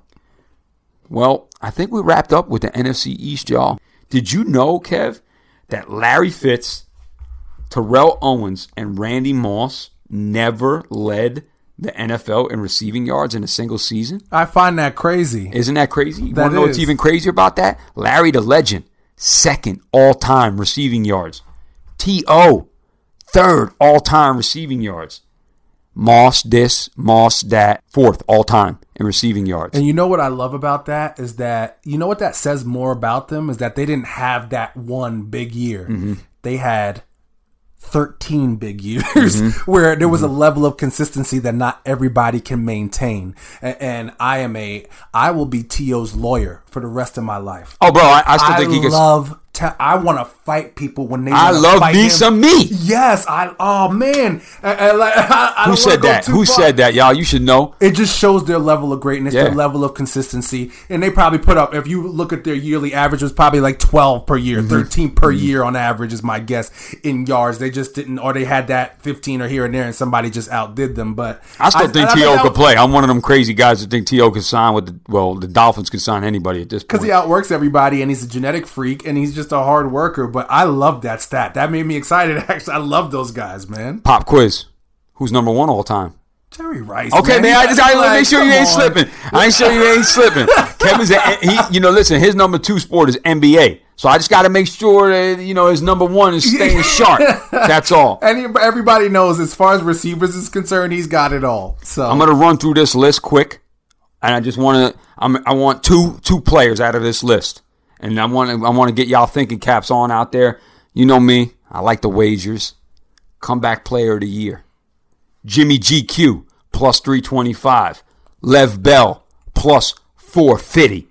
Devonta Freeman plus 9 hundo. Derrius Guice plus 12 hundo. I don't know uh, you know why he's comeback player, but anyway, Carson Wentz plus 12 hundo. This don't make no sense to me either. Cam Newton plus 1400. Earl Thomas plus 1600. Jason Witten plus 1600 and David Johnson plus 1600. This is for comeback player of the year by that public sports book FanDuel, not a sponsor. What do you like, Kev? Give me two guys that you would throw. no, not two. Le'Veon Bell. Mm. Easy. Oh, you know I like that. Like uh, people forget. Like I, I like I uh, like that. My mind, like I, my my brain gets overloaded when I start thinking about him mm-hmm. because like like he he understood his value. He was he he ran for last season before he took off last year. Mm-hmm. He ran for just about thirteen hundred yards, and then he still had ninety two catches. Mm-hmm. So he was the Oh man, I hope he does it this he year. was, he was a top five running back for his team and the team's second receiver. Love it. He was the second receiver. I don't get people, Love it. I don't get people understand. Like people forget about these things. That's And- why I drafted him. I'm like, I got to draft him, but he didn't play. And I, I, I felt, but the dude is phenomenal. He's gonna come back. He's gonna show us all long he stay healthy. He didn't have. He had one big injury so far, so he's he's a pretty durable guy. Mm-hmm. He's a patient runner. He's gonna come back and he's gonna show you what it is. So like he says, he doesn't need two. Um, I'm gonna give y'all two anyway, and one that one I, I always do. I gotta throw a homer bet out there. Lev Bell wears the green and white. I'm throwing something on that boy. He plays for my team now, and he's arguably uh, one of the better running backs in the league. He's gonna have the green visor Oh on. man, I can't wait, dog. I can't wait. I'm not Man. even a Jets fan. I'm I a- just love Le'Veon Bell. I'm actually copping the uh, the black Lev Bell jersey because I've been dying since I was a little kid for my Jets to get a black jersey. I don't care out there if you guys don't like the jerseys because guess what? You ain't a Jet fan. I like the jerseys, and I've been dying since I was a kid for a black jersey. So I'm copping the black Lev Bell, and I'm definitely getting a Jamal Adams. But well, I digress. I'm throwing something on the Lev Bell plus 450. I don't know why they got Cam on this list, but I'm throwing something on Cam plus 14 hundo. And listen, as much as I'm not crazy about the Arizona Cardinals offense, I can't believe they got David Johnson on the bottom of this list for plus 1600 for comeback player of the year. I'll definitely throw a little something on that. I just wanted to fill you in on some, uh, you know, wagers. You know how I like to do it. I think that wraps up our NFL. Kev, you got anything else? That's it. We're back, y'all. We're bringing it to the diamond, talking some baseball. Today's August 10th, and we're going to start this segment with our On This Day. And we get this from onthisday.com. In 1934, Babe Ruth announced today that this would be his final season as a full time player. I don't know what that meant, a full time player, but I know back in the day they used to have jobs and still play baseball. Right. So maybe that's what it meant. You meant. got to go to the factory and then come out and hit a few home runs. Well, And, um, 700 in his case. uh, and I thought this was pretty cool. I'm gonna we're gonna double dip on this on this day again from onthisday.com. Um, 1944, the Braves. Red Barrett throws only 58 pitches to shut out the Cincinnati Reds 2-0. That's that's nuts. I thought that was crazy. Um, and kind of ironic that his name was Red and they were playing the Reds and he smoked them. But whatever. Yeah, so we, we like to start out on, on this day. At this point in time, obviously, on this day for sports is very limited. It's either the Olympics or baseball because we're talking August 10th. Again, y'all, you're listening to the First Pick Pod. You can find us on Twitter, on Instagram at the First Pick Pod. You can find me on Twitter, on Instagram at Vinny Goombats. Kev, You can also find us on Facebook, the First Pick Podcast. You can find me at Biggest Boss 76 on Twitter, at Biggest Boss 76 on Instagram, and Kevin Dyches, just my name, D Y C H E S on Facebook. We're we're everywhere we can be, and you can also find us to find the pod itself on SoundCloud, on Podcast Addict, Spotify, and once again iPhone users, we're we're just waiting. Apple Apple is is shooing us around all over the place. We're waiting for them to respond. Hopefully you're listening to it on iTunes right now and we already fixed that problem. I would hope so. but if not, we're waiting on them. But we're, we we put in our bid. Yeah, that's it, man. We uh, I'm gonna start out with some overall baseball stuff. Give you a little rundown on what's going on right now, and uh, you know, get your opinions, and uh, maybe you guys will like what we got to say. Something um, that's not really a good stat for these particular players. There's four guys up there in the list with most home runs given up this year. First on that list is J.A. Happ with 29. That's a boy, the Bronx Bomber boys out there. That's not looking good. And he had a tough night last night. They lost eight to two last night. Yes, yes. Um, um, and then the next up is Yusei Kukichi uh, for the Seattle Mariners. I might have butchered his name a little bit. It's tough to say. Uh, left-handed phenom, not having a good go of it this year. They were using him a little bit too much there in Seattle. He also gave up 29 home runs, or has given up 29 home runs to this point. Shockingly enough, Jason Verlander has also given up 29 home runs. He's dominant, but he gives up the deep ball. You know what I'm saying? But luckily for enough enough for the Astros, they swing the bat well enough too to keep them in the games. And then no surprise here, David Hess of the uh, Baltimore Orioles gives up 28 home runs. The Orioles are just atrocious across the board, and uh, it brings me to my next thing, man. We're talking about the Orioles, but we're gonna it, we're gonna talk about them, and we're gonna talk about the Bronx Bombers for you Yankee fans. I know it's the time of the year. I said it again. This is where all the Yankee fans come out of the woodwork. They're breaking out the Derek Jeter jerseys, 27, from, 27. 1998. You know what I mean? They're telling me how many championships they got. Um, Reggie even- Jackson. They're not going back that far. Some of them are. Don't get it twisted, bro. Some of them are because some guys can't name anybody besides uh, Jeter and uh, Don Mattingly. But anyway, um, the New York Yankees have won nine of the last ten games. In those nine wins, they covered the run line in every game. Uh, run line means that they've won by more than two runs. That's excuse me, really more than one run. But they've been playing some duty teams, though, right? Oh, yeah, yeah. So some of that comes up against some crap against the Orioles that you just mentioned. that's- aforementioned Orioles. there. Yeah, I'm, I'm going to lead into that stat. Last night, their streak ended um, as they lost to the Toronto Blue Jays. Um, but getting to the Orioles, this is crazy. They have won their last 14 games in Baltimore, setting a team record for the most consecutive road wins against any opponent.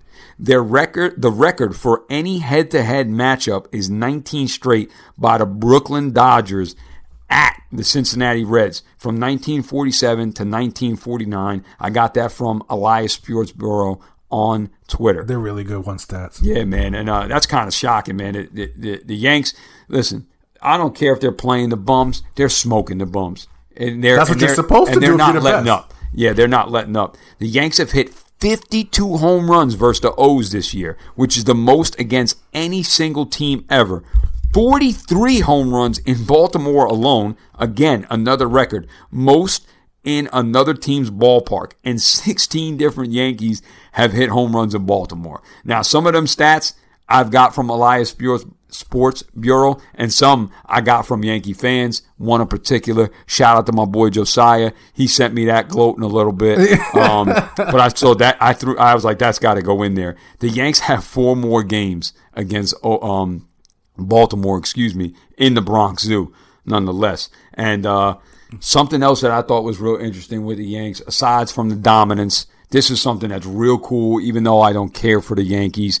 The Yankees and the Chicago White Sox will play the first ever pro baseball game in the state of Iowa. They're going to be playing on a temporary field where the movie Field, of, Dreams. Yep, I did That's see sick, that. man. That's awesome. Baseball needs that, man. Because guys out there like Kev that says baseball stale. This is what they need, man. This is what the fans need. For people out there in Iowa, they did it last year in Williamsport, where the Little League World Series gets uh, is held with my Mets and Phils. The year prior was the Pirates and Cardinals at Little League World Series, and I don't remember at Little League World Series in Williamsport, Pennsylvania. Get, I believe it was like two, three years ago. They played at Fort Bragg, uh, and I don't remember the two teams that played. I just want to do a quick aside. Talk Does the me. Field of Dreams hold up? And what is the greatest baseball movie of all time, in Vince's opinion? ah, you know what, man? I, Field of Dreams is a classic. You does it still? You think in 2000, 2019, can you still watch it and you'd be like, oh, that was I can, I it's a father son story. That's really Yes. what it is at the end of the day. I can still watch it, but is it relevant to kids today and younger generation? I don't know. Okay, For me, um, one of my baseball, one of my favorite. I don't know if it's the best, but one of my favorite baseball movies of all time is is definitely uh, Major League. Okay. uh, the Major League Yes. series. I love comedy, man. I like to laugh. I don't get I don't get to laugh that much in real life, so um, I like to get some comedy out of uh, a movie, and uh, I love them. I mean, A League of Their Own's a classic. I could go on and there's on. There's a ton. Rookie of the year. There's so Oh, many man, good that ones, was a man. good one when I was a kid. Personally, my all-time favorite baseball movie is Hardball.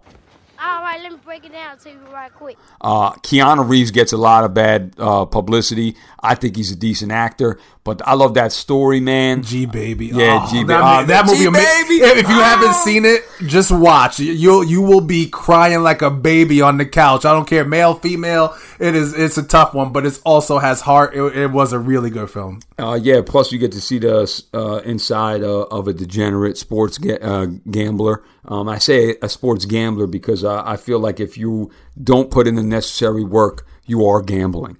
If you put in the work, you are wagering or placing a bet. And uh, again, it's all at risk. You guys out there can say what you want that uh, there's that, that there isn't a difference, but I know there's a difference. There's a difference when I, I used to gamble. I don't gamble anymore. Las Vegas is still standing because they found a formula that works. Oh, well. you got to win, so they obviously have a formula that works. It ain't just just throwing money away. yeah, man. So uh, Hardball is one of my favorite baseball movies of all time. And you know what the name of my uh, fantasy baseball team is? The Cucumbers The cucumbers from from from Hardball. That's how I, that's how I, that's how it goes, man. So that's my favorite baseball All right, movie man. right there. I just man. want I just want to do a quick aside because there's so many good baseball movies out there. I just wanted to see what what was on the top of your list. Nothing wrong with that, man. I'm gonna keep it moving along. Blue Jays. Let me tell y'all something. This boy, Bo Bichette. This dude came in the league and he's making a statement. Bo is the only player in the modern era with 12 plus extra base hits through his first 11 games. Also, Bo became the first rookie with an extra base hit in nine straight games since the great Ted Williams accomplished this feat in 1939, according to Stats by Stats. Also, I would be remiss to say my boy Lourdes Gurriel for the Blue Jays landed on a 10 day, 10 day IL with a grade 1 quad strain. The reason I say all these things is because the Blue Jays are a young team.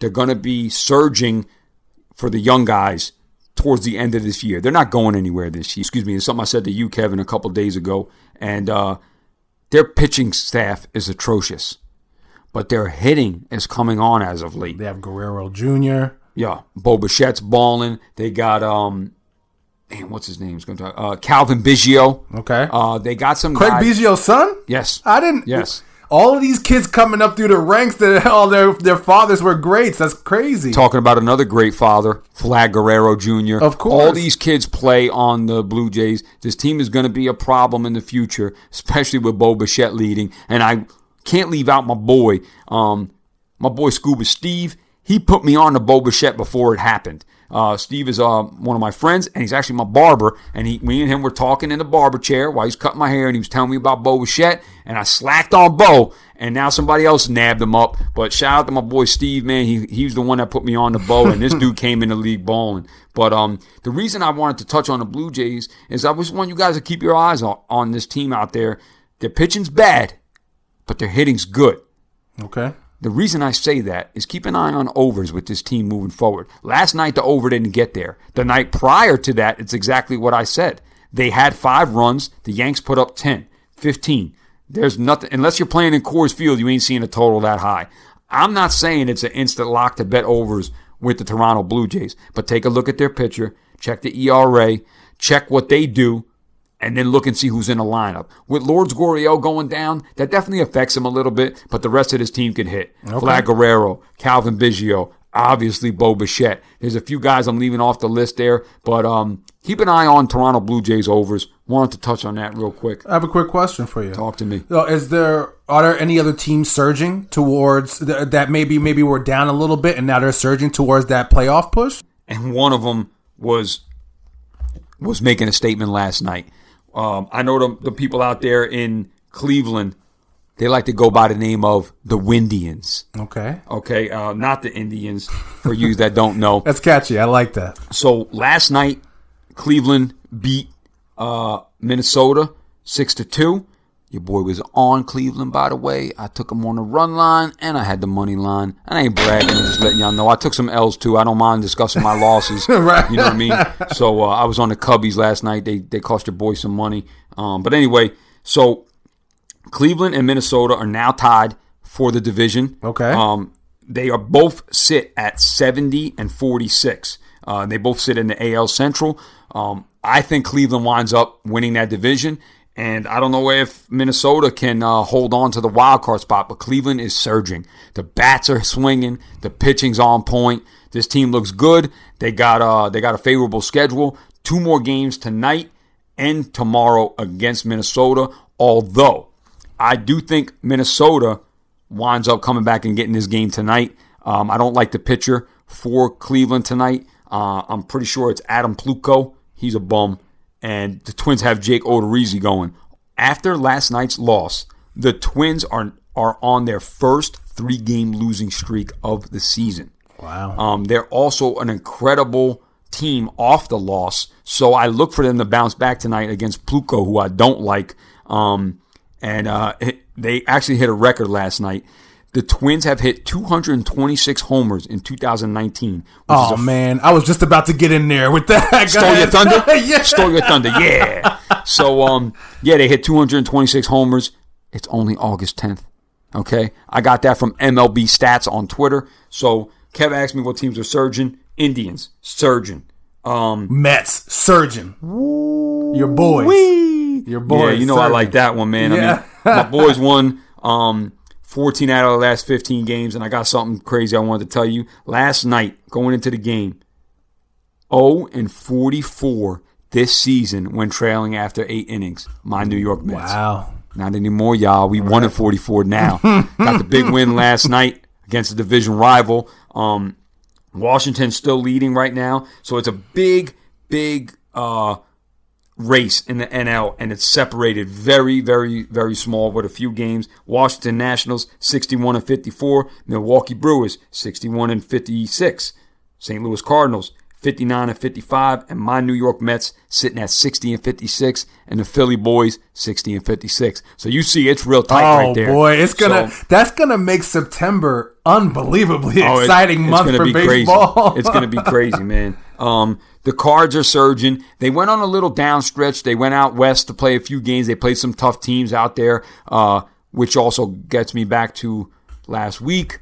I told y'all take a look at the Oakland A's against the Cardinals. Kev, how'd you do with that bet? Really good. I took your advice, and actually, I believed in what you said so much. I took him on the run line. I was like, oh, "Let me take him on the run line. I will take it all." And I wound up being a winner last week because of Vince. I only took it because he said it. I don't mess with baseball. I don't do a ton of betting. Period. But I, I, he was so confident. He has so many good trends. He had like four or five different trends that lended that, that led it to a decent bet, a bet that you can can agree on, and they wound up winning a three in that game. So. Thank you, sir. Appreciate it. Yeah, it. man. You know, you already know, bro. Um, Cardinals are surging.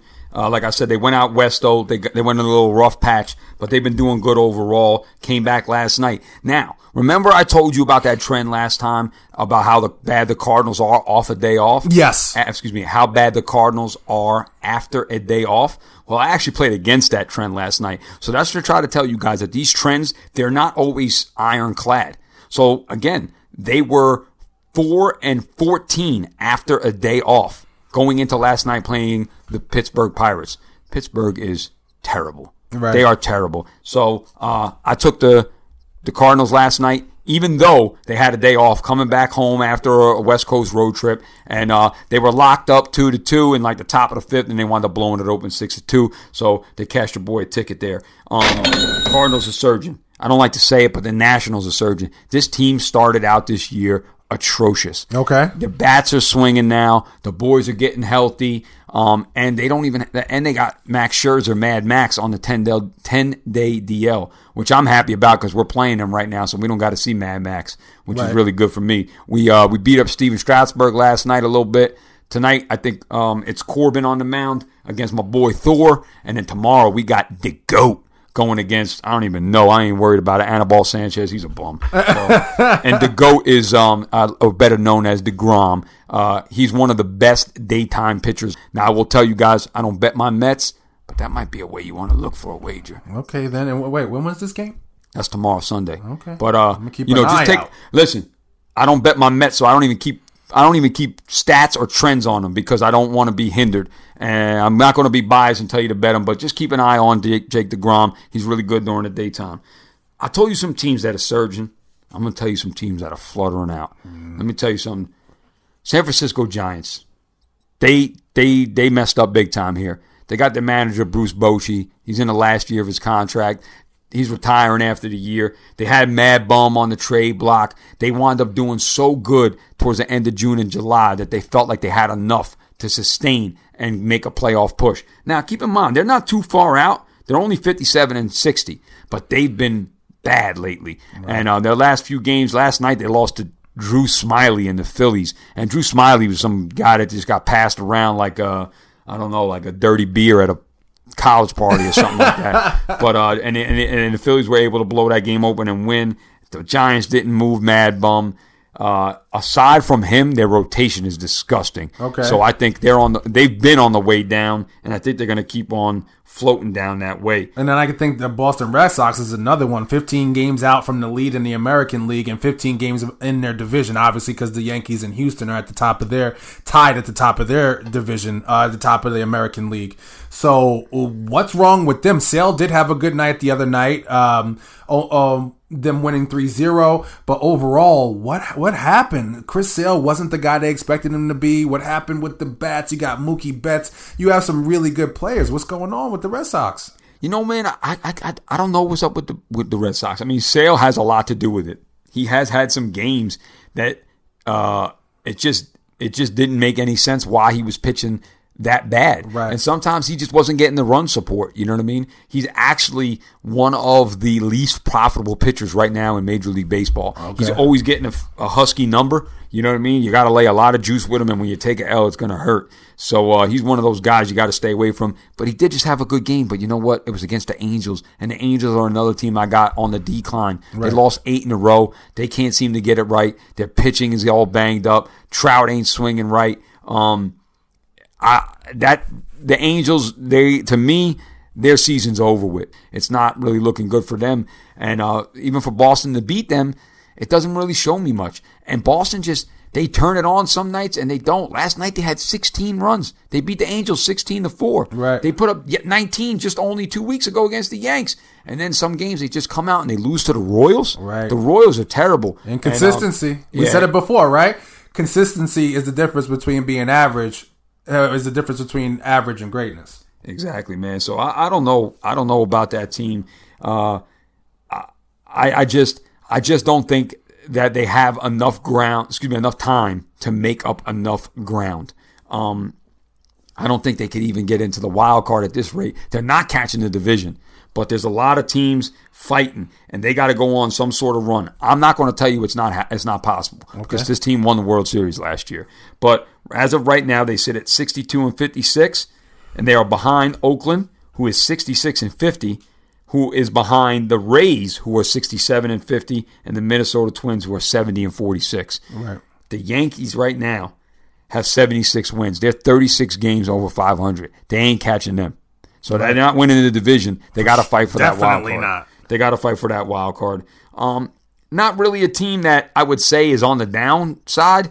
It's because they just really weren't on the upside that much this year. They just had a decent first half of the year, even though they were supposed to be one of the worst teams in the league, and that's the Chicago White Sox. Something I found that since the All Star break, the Chicago White Sox are averaging 3.6 runs per game, which is the worst average in MLB since the All Star break. So you want to keep an eye on the White Sox. Last night they got smoked. Excuse me. Yesterday they got smoked 7-0 by the Oakland Athletics. It was a day game, and if you guys follow us on Instagram and Twitter, I posted up a little wager that I made explaining closing line value.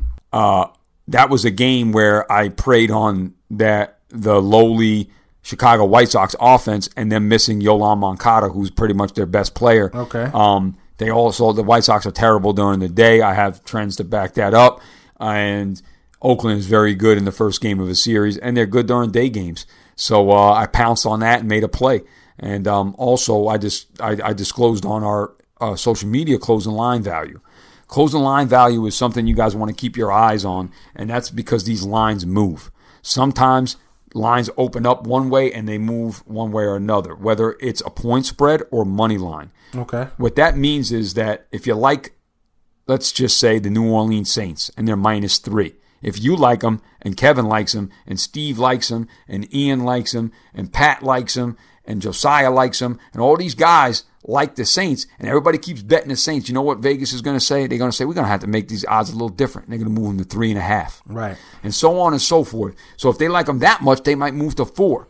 The point is, if you like a side, get it in early because if you wait till game time, you just lost the whole point on the Saints. They were minus three, now they're minus four.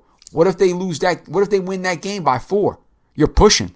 Now, is there a point where you may take that early and it goes away from you? Absolutely. There's plenty of times that sometimes, you know, there's plenty of times that I've made a bet and I've noticed that the line moves against me. And what you could do in that side, if you're really still not confident in your play, you could hedge out of it. You could take the other side with that extra point, or you know, if you're, you're betting a money line, which in hockey and baseball, you could take the other side with the with that extra few cents to kind of wedge your way out of the bet and minimize your loss. I'm not big on hedging. I don't like to take two sides. I'm in I'm in a bet to win it.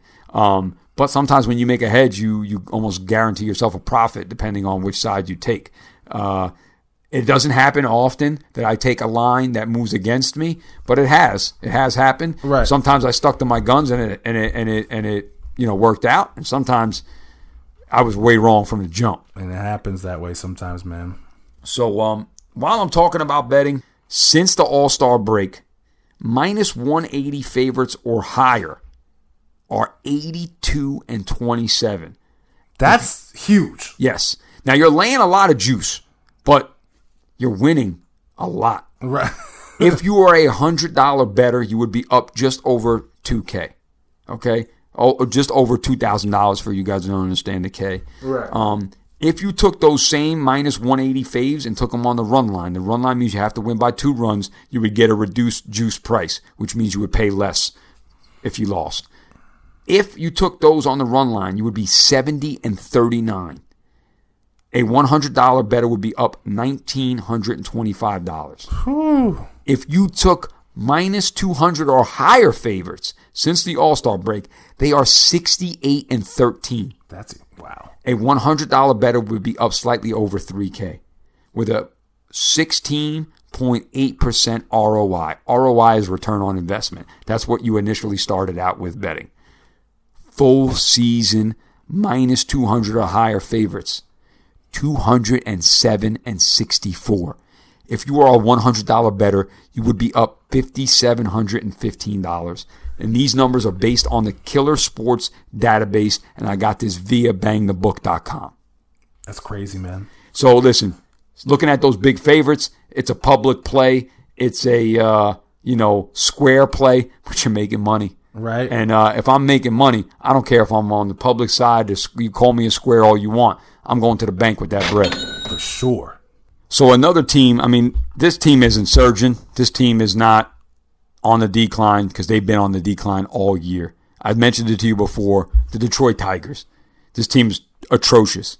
As of last night, it's August 10th, y'all. They have only won 16 home games this year, and they are 6 and 31 as a home dog. That means if you bet against them 37 times, you only lost 6 times. That's, That's crazy. crazy. They're they're just really bad. And last night, listen to this.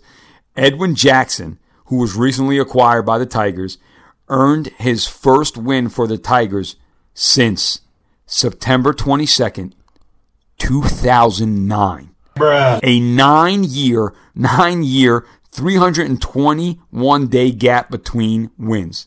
The last pitcher to go nine plus years between wins for one team was Joe Nathan, who played for the Giants 12 years, 348 days.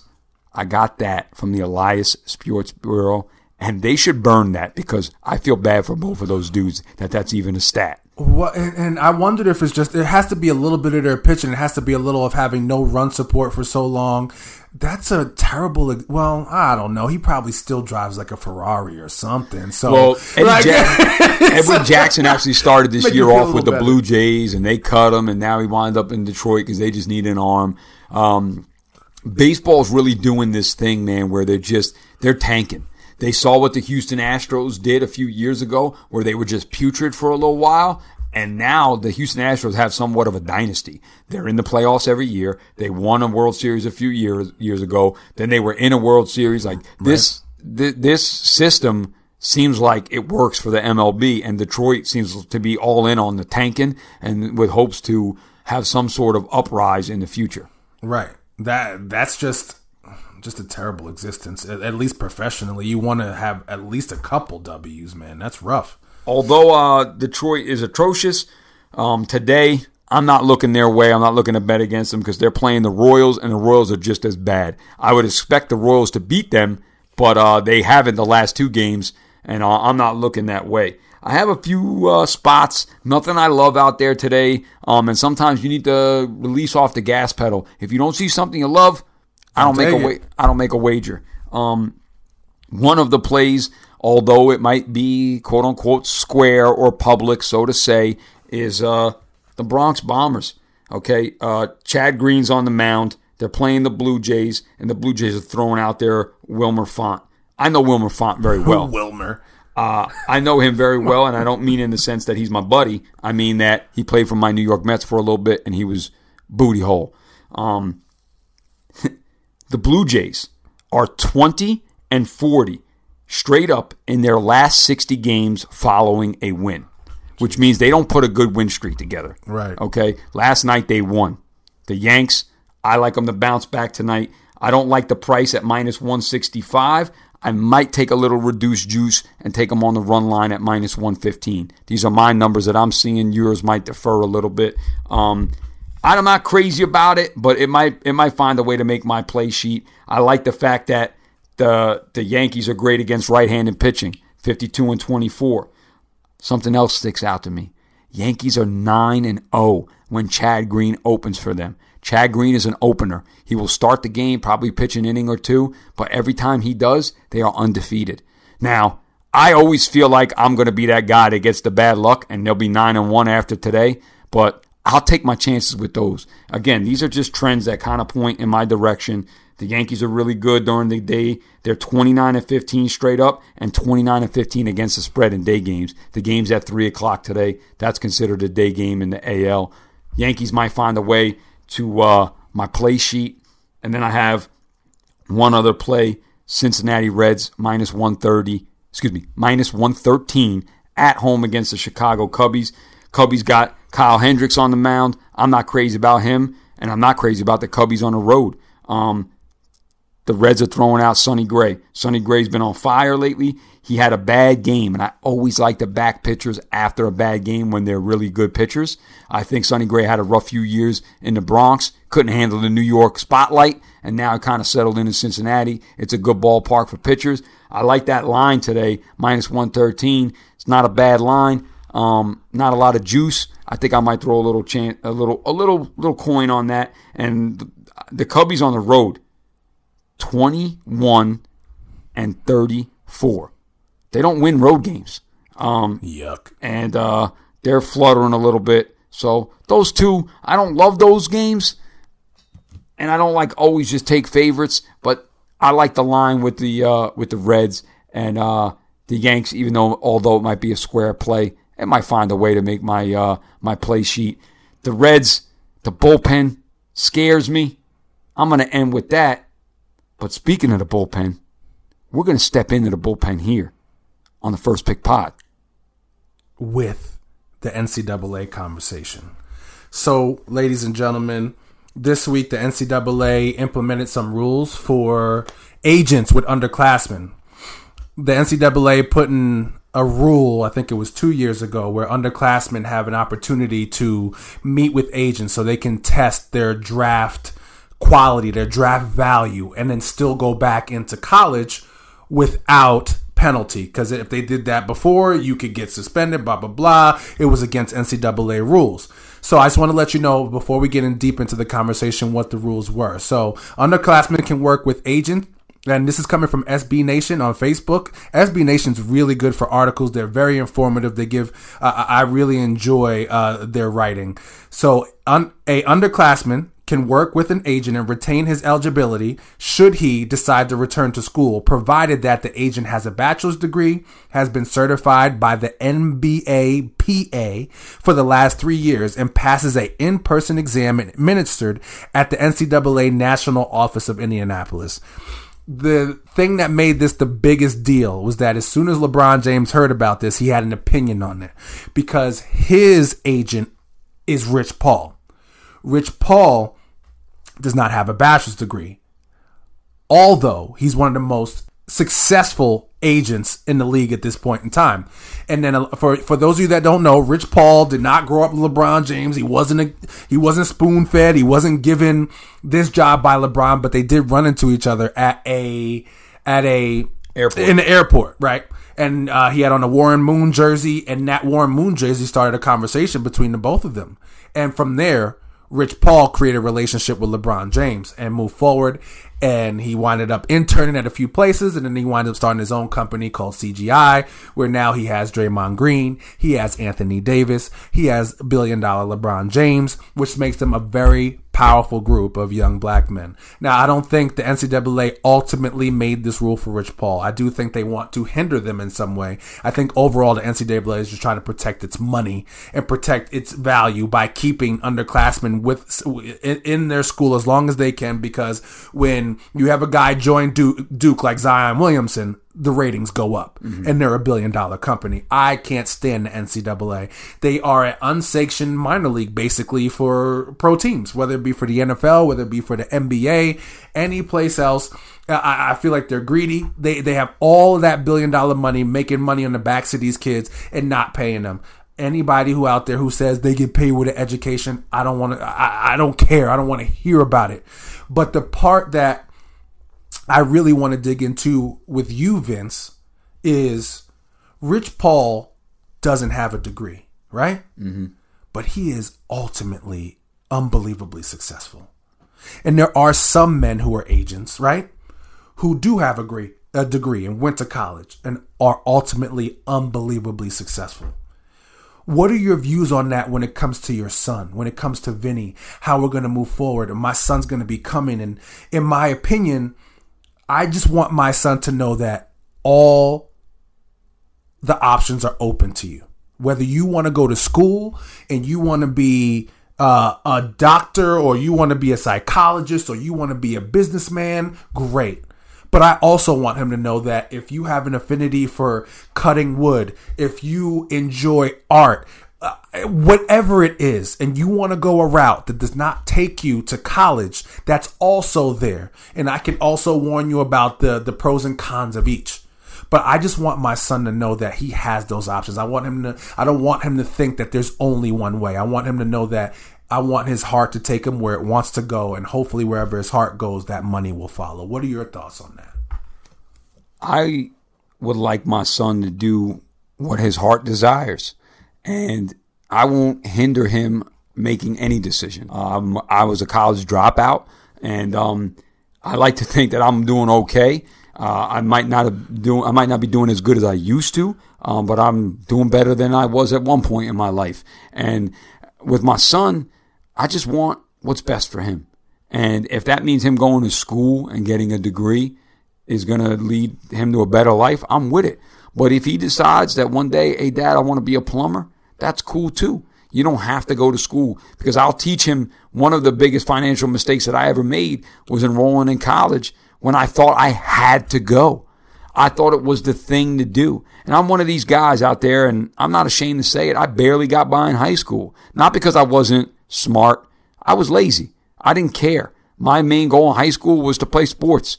And my grades declined after football and basketball season because I didn't have to worry about being academically ineligible. Right. And uh, it showed like that on all four of my years in high school. And I'm not proud of it. I'm not saying that I, I beat my chest that I didn't earn A's.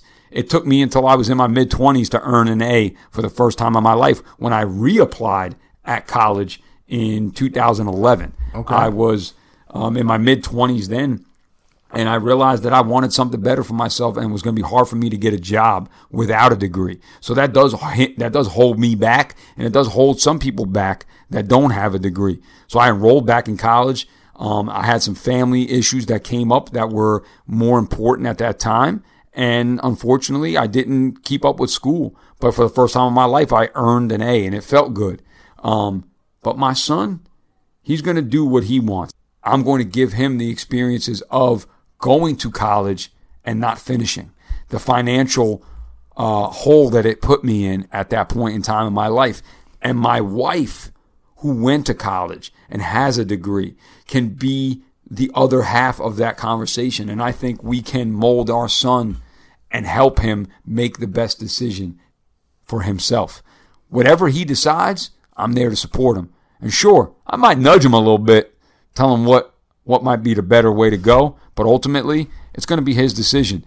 And uh, I think that I root for guys like Rich Paul. I didn't know that prior to you telling me. Right. Uh, we discussed this uh, in our little pregame you know, warm Pre-show production. Yeah. So uh, I didn't know that about Rich Paul. He built himself from the bottom up, man. And, So- and Rich Paul, and then people talk about him sometimes like he's uh like like he no, that's LeBron James' partner. They are partners. This is not a His boy. He, he- no, this ain't like a Yeah. legit LeBron James lackey who's just holding on. No, no, no, no. This is a man a man who met LeBron James and created himself. Now, obviously, getting attached with LeBron James has its perks. It Absolutely. has, it. but why why wouldn't you take advantage of that in the best way possible? I don't mean in a negative way, but I, I am connected to one of the best, greatest basketball players, one of the most powerful uh, athletes on the planet. Why wouldn't I take advantage? And I just want to tell. We'll end with this quick story.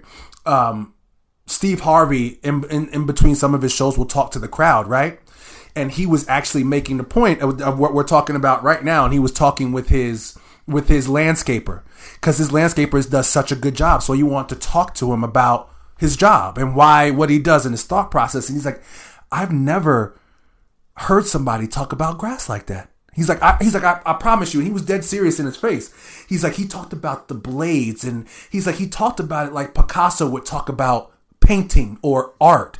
And he's like, it makes sense because he has a seven million dollar business. He's like, hmm. that's why he's cutting my grass and things like this. So it, that just drove the point home that imagine what the number one landscaper on the planet makes. Imagine what the number one carpenter or plumber makes. I can only imagine the guy who's fixing Brad Pitt's toilet. I only imagine what that person gets paid to do that job. So, like we already said, I just we just want our sons to have the option, and like you said, maybe we'll nudge, but we'll tell you these are the pros and cons of going to college. Because I am the college guy. My wife is the college. My wife has no college bills.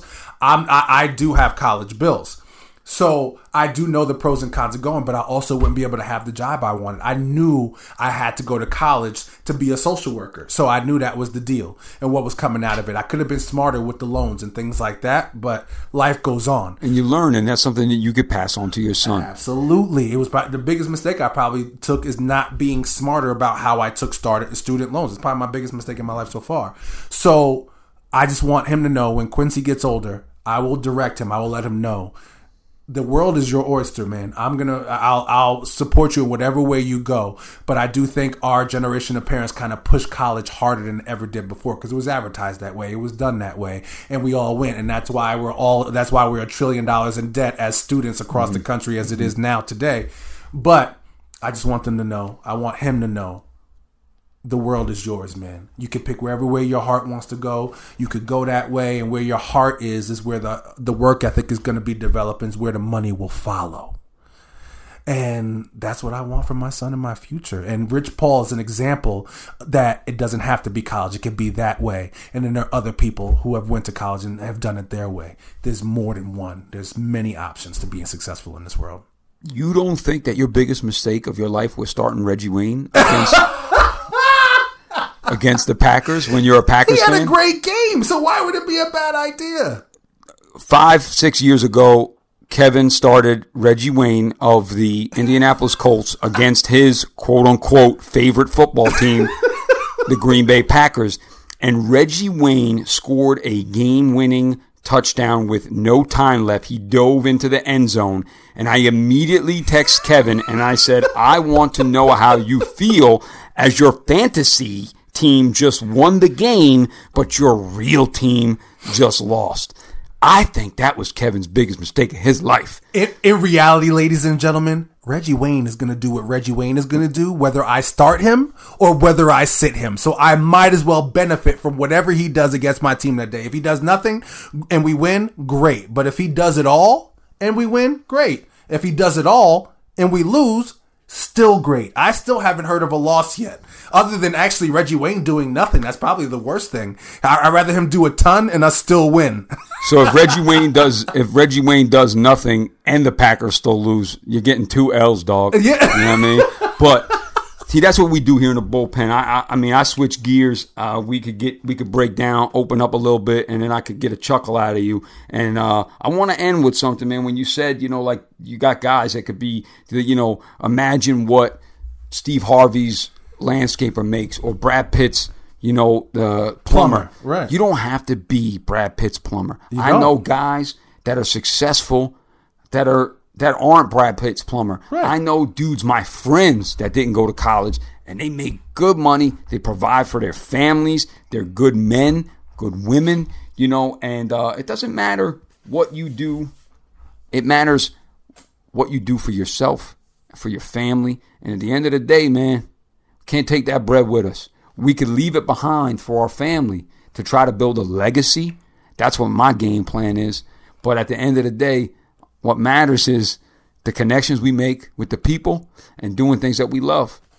I love doing this. And if you could pay me the crap money to do what I love, uh, sign me up. I'm with you, man. I'm with you, man. And we hope to make y'all family here on the First Pick podcast. Like we told you, you can find us on SoundCloud. You can spot, find us on Spotify, Podcast Addict, hopefully iTunes soon. You can find us at the, the First Pick podcast on Twitter, at First Pick Pod on Twitter at the First Pick Podcast on Facebook. Follow us, come with us. We we do want to be good at this. We're going to continue to get better. We're gonna we're gonna pick up the audio. We're gonna stay ready for you guys. We're gonna keep bringing the information, and we'll we'll keep getting better as we go along. I'm gonna close this out with a Gruden grinder quote from Hard Knocks because it it kind of adds to what we discussed towards the end. This can go. You could apply this to your fantasy football your betting, your life, your job, your relationship with your children, your relationship with your woman or your husband, whatever. Now, Hard Knocks might have been a, a duty episode. Try not to curse, y'all, so I got to figure out words to use. Gruden, you can lead the league with effort because it doesn't take talent. It's just a decision you make. Let that sink in, y'all. First Pick Pod, thank you for listening. See y'all next week.